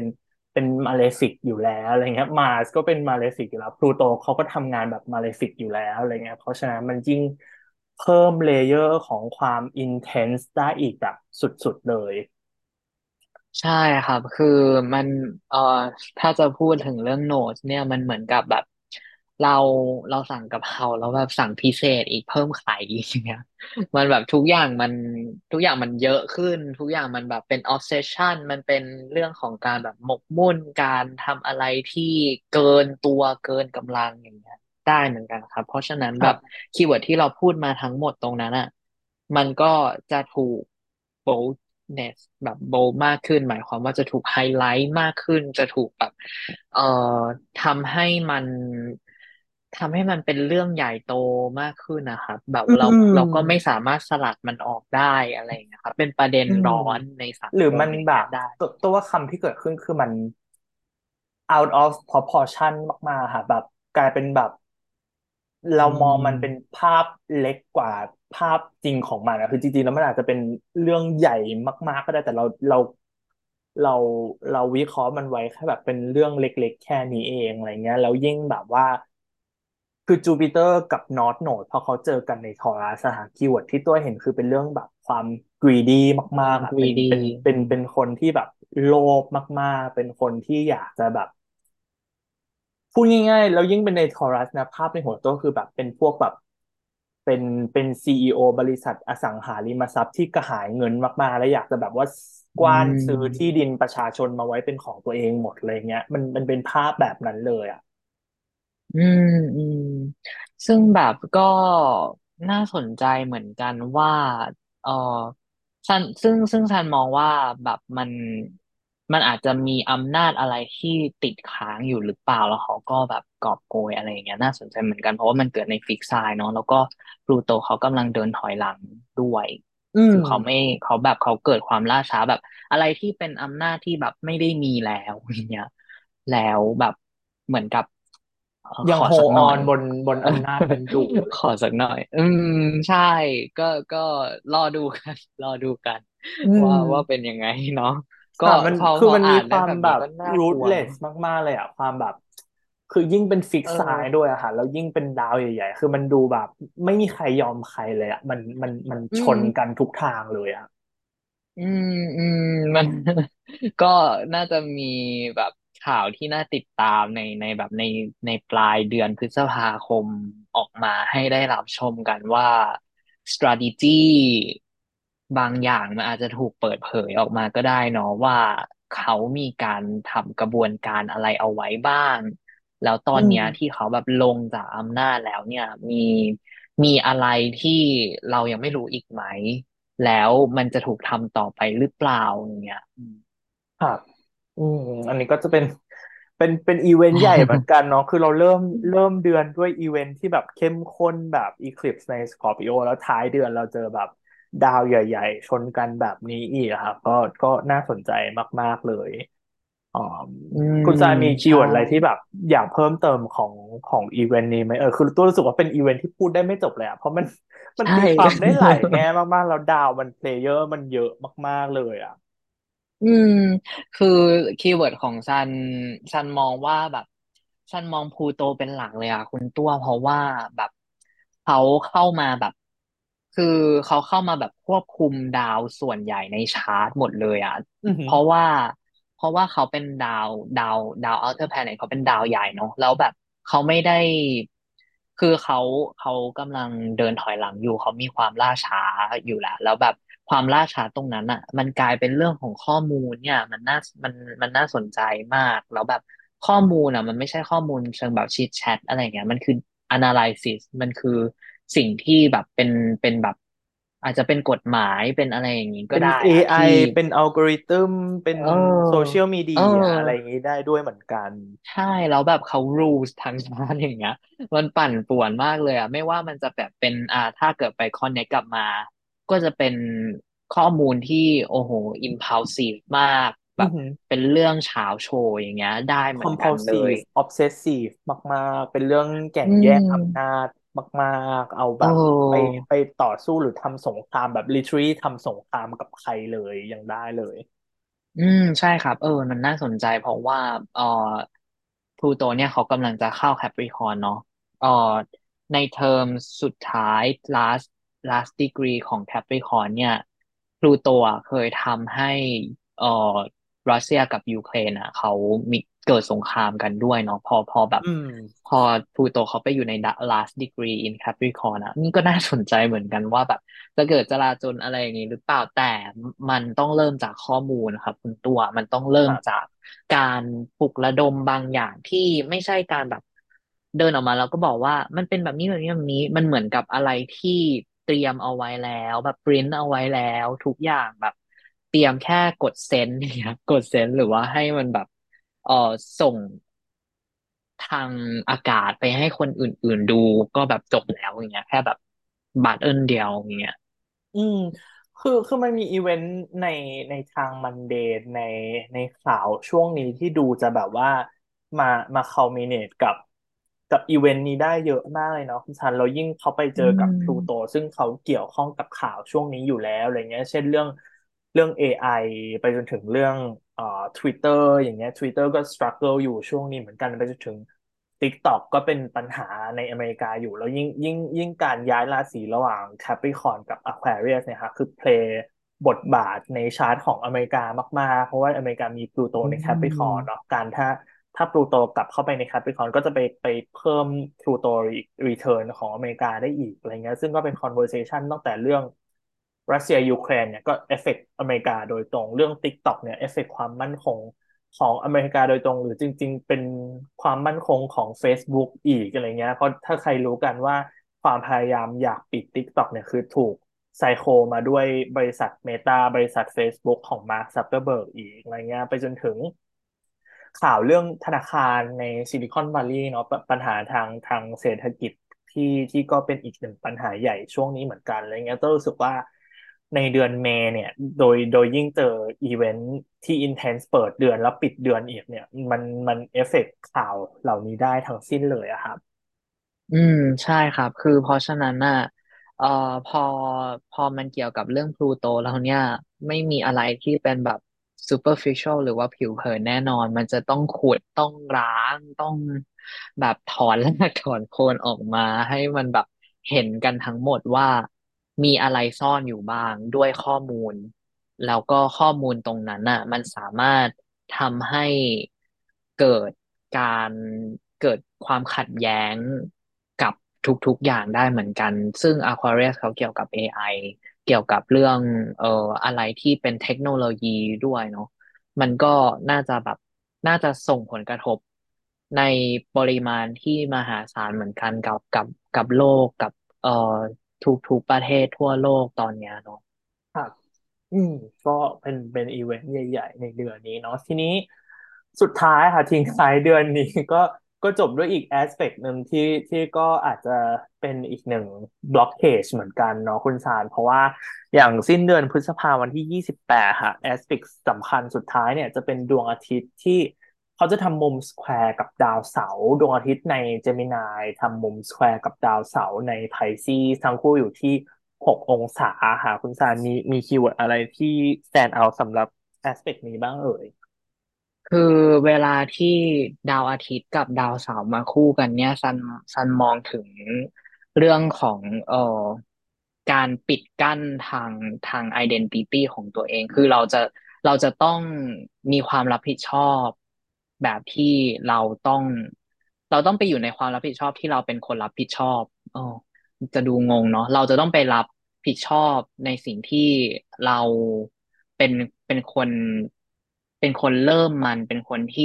เอ่อเป็นตัวเราอย่างเงี้ย ไปอยู่กับภาระหน้าที่หนักๆอะไรอย่างเงี้ย ได้เหมือนกันครับ อืม พอมันอยู่ในแบบ mutable sign แบบเนี้ยจันมองว่ามันจะเป็นในเรื่องของการที่เราอะ จะเอาภาระหน้าที่ที่อาจจะไม่ใช่ของเราด้วยซ้ำมามามาใส่ตัวเราอย่างเงี้ย อืมหรืออืมอืมว่าเราอืมอาจจะเข้าไปอยู่ในสถานการณ์ที่แบบ เราจะต้องเอาเรื่องภาระอะไรหลาย ๆ อย่างมามารับผิดชอบด้วยตัวเองอย่างเงี้ยครับแซเทิร์นเขาแบบจะบอกกับซันว่า เออยูไม่สามารถแบบเป็นตัวเองได้ร้อยเปอร์เซ็นต์นะยูต้องมีภาระหน้าที่ที่จะต้องทำนะ แล้วก็อือหือสิ่งที่จะต้องทำเนี่ย มันมันจะทำให้ยูก็ไม่รู้เหมือนกันว่ายูอะ ยุ่งไปทำไมยูมีภาระตรงเนี้ยไปทำไม เพราะมันอยู่ใน mutable sign mutable sign มันคือซีซั่นที่แบบเขากำลังจะเปลี่ยนฤดูอะเพราะฉะนั้นแบบมันไม่รู้ว่าจะต้องยุ่งไปทำไม มีมีภาระไปทำไมก็ไม่รู้อย่างเงี้ย แต่แต่เราต้องรับผิดชอบเป็นอย่างนั้นนะครับ คือวันวันที่ยี่สิบแปดพฤษภาเนี่ยค่ะคือถ้าถ้า early จากชาร์ตนี้หน่อยเนี่ยก่อนที่ซันกับแซ t เทิร์นเขาจะสแควร์กันแบบเป๊ะๆเนี่ย จริง ๆ มี Moon มา มาเป็น T-square ด้วยเนาะคุณซันคือเป็นเป็นอีกหนึ่ง T-square ในช่วงนั้นคือกลายเป็นช่วงนั้นเนี่ย ช่วงปลายพฤษภาค่ะ มี T-square ทั้งใน fixed sign แล้วก็ T-square ใน mutable sign อีกยิ่งยิ่งโดยเฉพาะช่วงวันที่ยี่สิบแปดเนี่ยจะเป็น t square ใน mutable sign เลย มันเลยมีมี keyword ของความเป็น test หรือเป็น challenge อะไรบางอย่างได้เลยด้วยความที่เป็นซันกับแซ t เทิร์นมันเป็นคีย์เวิร์ดของเรื่อง อุปสรรค เป็นเรื่อง challenge เป็นเรื่องบททดสอบอะไรบางอย่าง หรือเป็น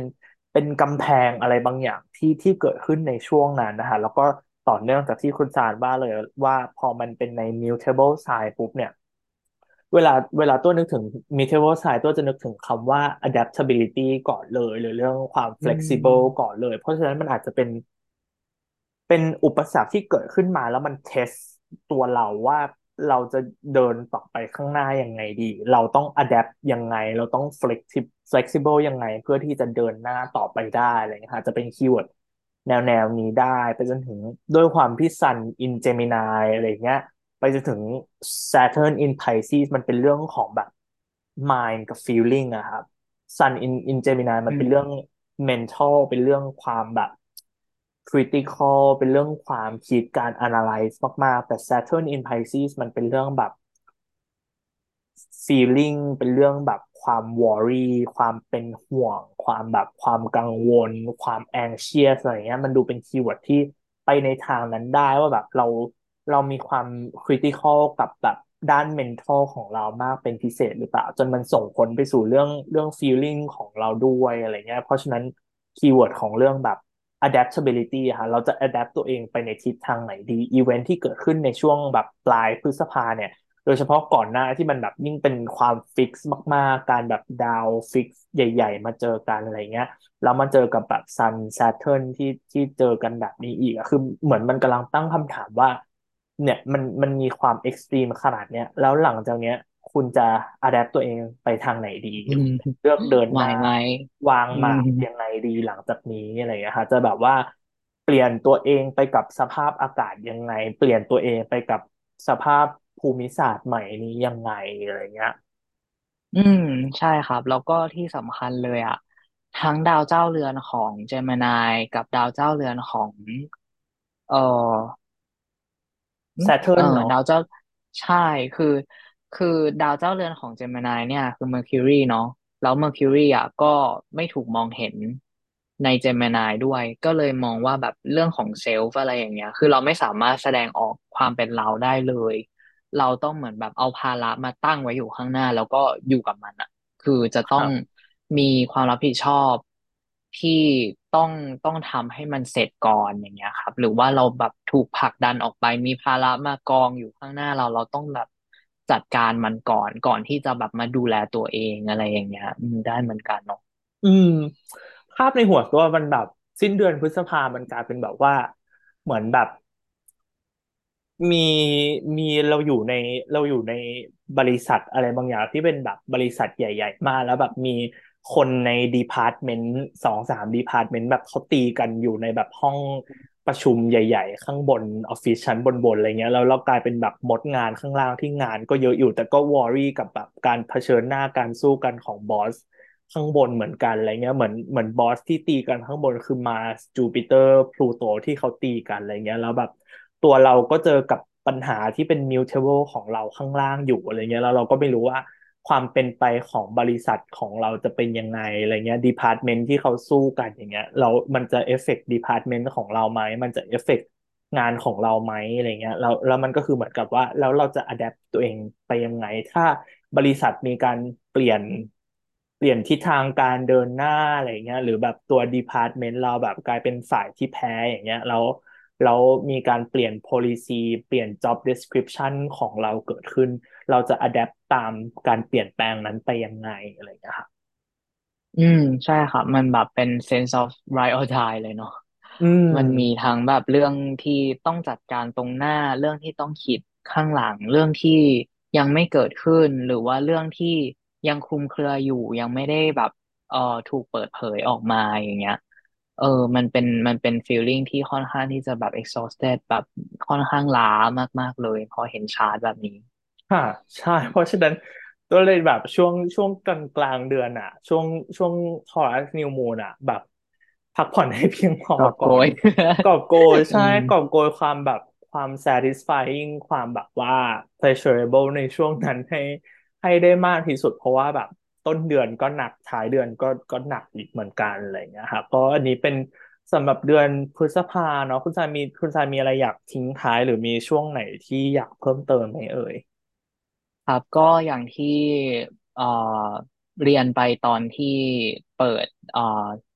เปิดพอดแคสต์ใหม่ ๆ เลยเนาะอยากที่จะให้ทุกๆคนแบบอยู่กับ five sensory ของตัวเอง รูปรสกลิ่นเสียงสัมผัสอย่างเงี้ยครับสำคัญมากๆ คืออะไรที่มันอยู่ในอารมณ์พ่วงอารมณ์ความรู้สึกอย่างเงี้ย เราต้องเอามันออกมาเป็นรูปธรรมว่าเรากำลังรู้สึกยังไงอยู่ เราเราอยากที่จะดีลยังไงกับมัน คือ อย่าปล่อยให้มันเป็นเรื่องของแบบเรื่องอารมณ์ภายในแบบช่างมันเถอะอะไรอย่างเงี้ยครับ คือเราจะต้องทำตัวเองให้เอ่อรู้สึกว่าเราผ่อนคลายให้ได้มากที่สุดจากการที่เราหาเหมือนกับหาภาชนะมาลองสิ่งที่เราไม่สบายใจอะเทลงเทลงไปแล้วก็ มองมันแล้วก็เทมันทิ้งไปไม่ต้องแบบดื่มกลับเข้าไปอย่างเงี้ย อืม ตรงเนี้ยซันมองว่าในเดือนพฤษภาคมอะค่อนข้างที่จะเกี่ยวกับเอ่อสิ่งที่ควรที่จะจับต้องได้มากกว่าอารมณ์ความรู้อืมอืมสึกที่เราควรจะไปโฟกัสครับค่ะเหมือนเหมือนเน้น เน้น body ที่สุดแบบเรื่องอ๋อ mental เรื่อง mind กับเรื่อง feeling อะไรเงี้ย อาจจะแบบว่าเหมือนเหมือนก็ดูแลมันแหละ แต่แต่ lean ไปทาง body ของเรามากกว่า อืม ใช่ใช่ใช่คือยังไงก็ต้องมันมันก็อาจจะไม่ใช่ทุกคนที่สามารถทำแบบที่เราเรา put myself first ก่อน แต่ว่าแบบก็อยากให้อยากให้รู้กับตัวเองว่า โอเคเราเราจะต้องมีสติอยู่กับตัวเองตลอดเนาะว่า ตอนเนี้ยเราเราแบบกำลังทำร้ายตัวเองอยู่หรือเปล่า หรือว่าเรากำลังแบบให้อดีตหรือว่าให้สิ่งที่มันแบบ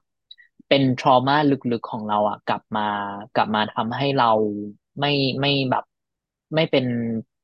fresh one ไม่ไม่สามารถแบบเป็นคนที่เป็นคนใหม่ได้เหมือนแบบถูกผูกหลังเอาไว้อะไรเอาไว้อยู่อย่างเงี้ยครับอืมค่ะต้องต้อง concern เรื่องหรือนี้อันอันที่ตามมาตัวรู้สึกว่าอาจจะแบบพยายามอย่าให้อะไรที่มัน เกินตัวเราโดยเฉพาะแบบระบบที่มันใหญ่กว่าเรามากๆอะไรเงี้ยแบบมัน overshadow ความเป็นอยู่ของเราอะไรเงี้ยฮะจะมี keyword แนวแนวนี้เกิดขึ้นได้ด้วยเหมือนกัน เพราะว่า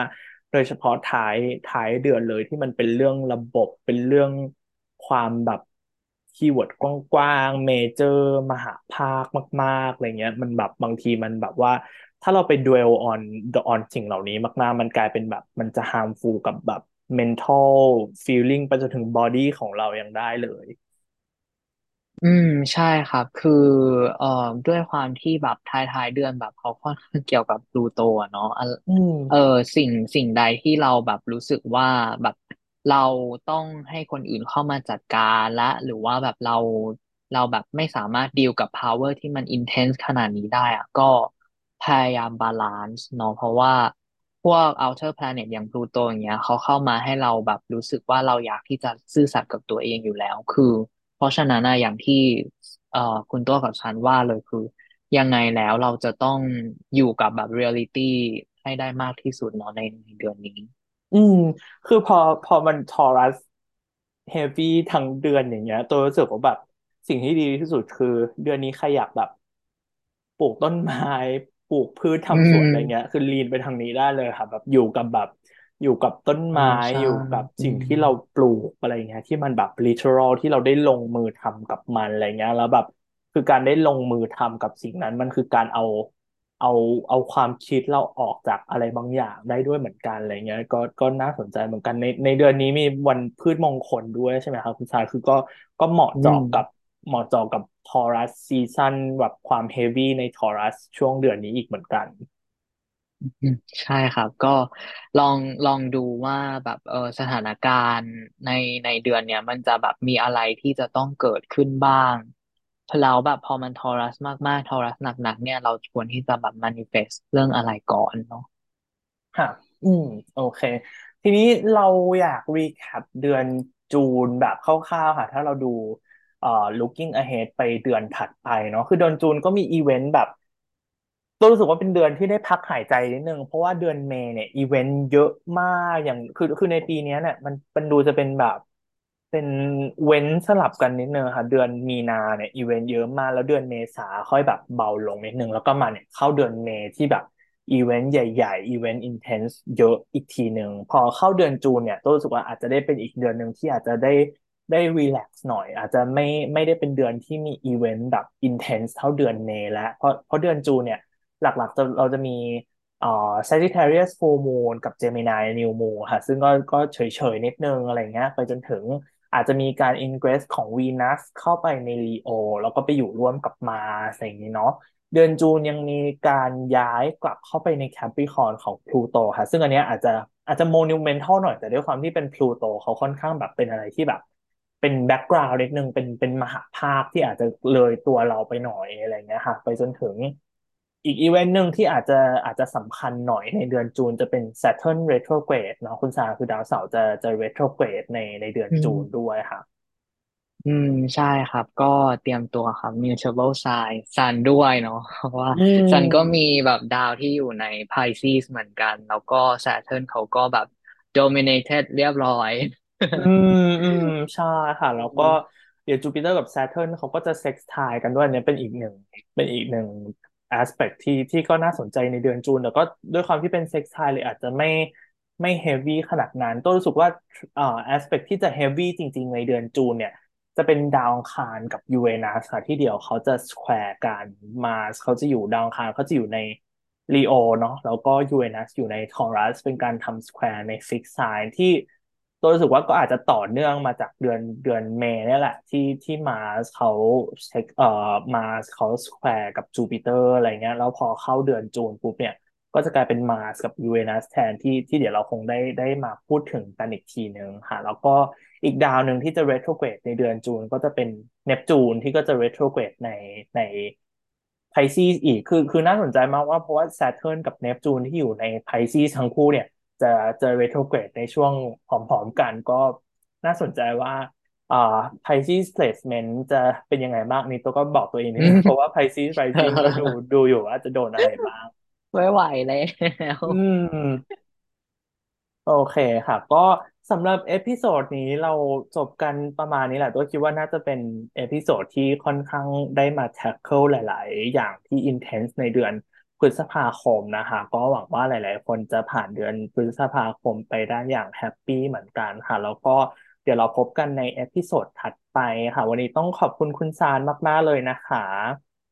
ครับขอบคุณคุณตัวขอบคุณทุกคนที่รับชมสด แล้วก็รับชมย้อนหลังด้วยนะครับใช่ค่ะก็ฝากทุกท่านที่ที่รับชมทาง YouTube กับ Spotify กดไลค์กดแชร์ กด Subscribe ด้วยนะคะ จะได้ช่วยให้ให้ Channel เราแบบว่า reach คนได้มากขึ้นด้วยเนาะแล้วก็เดี๋ยวเรา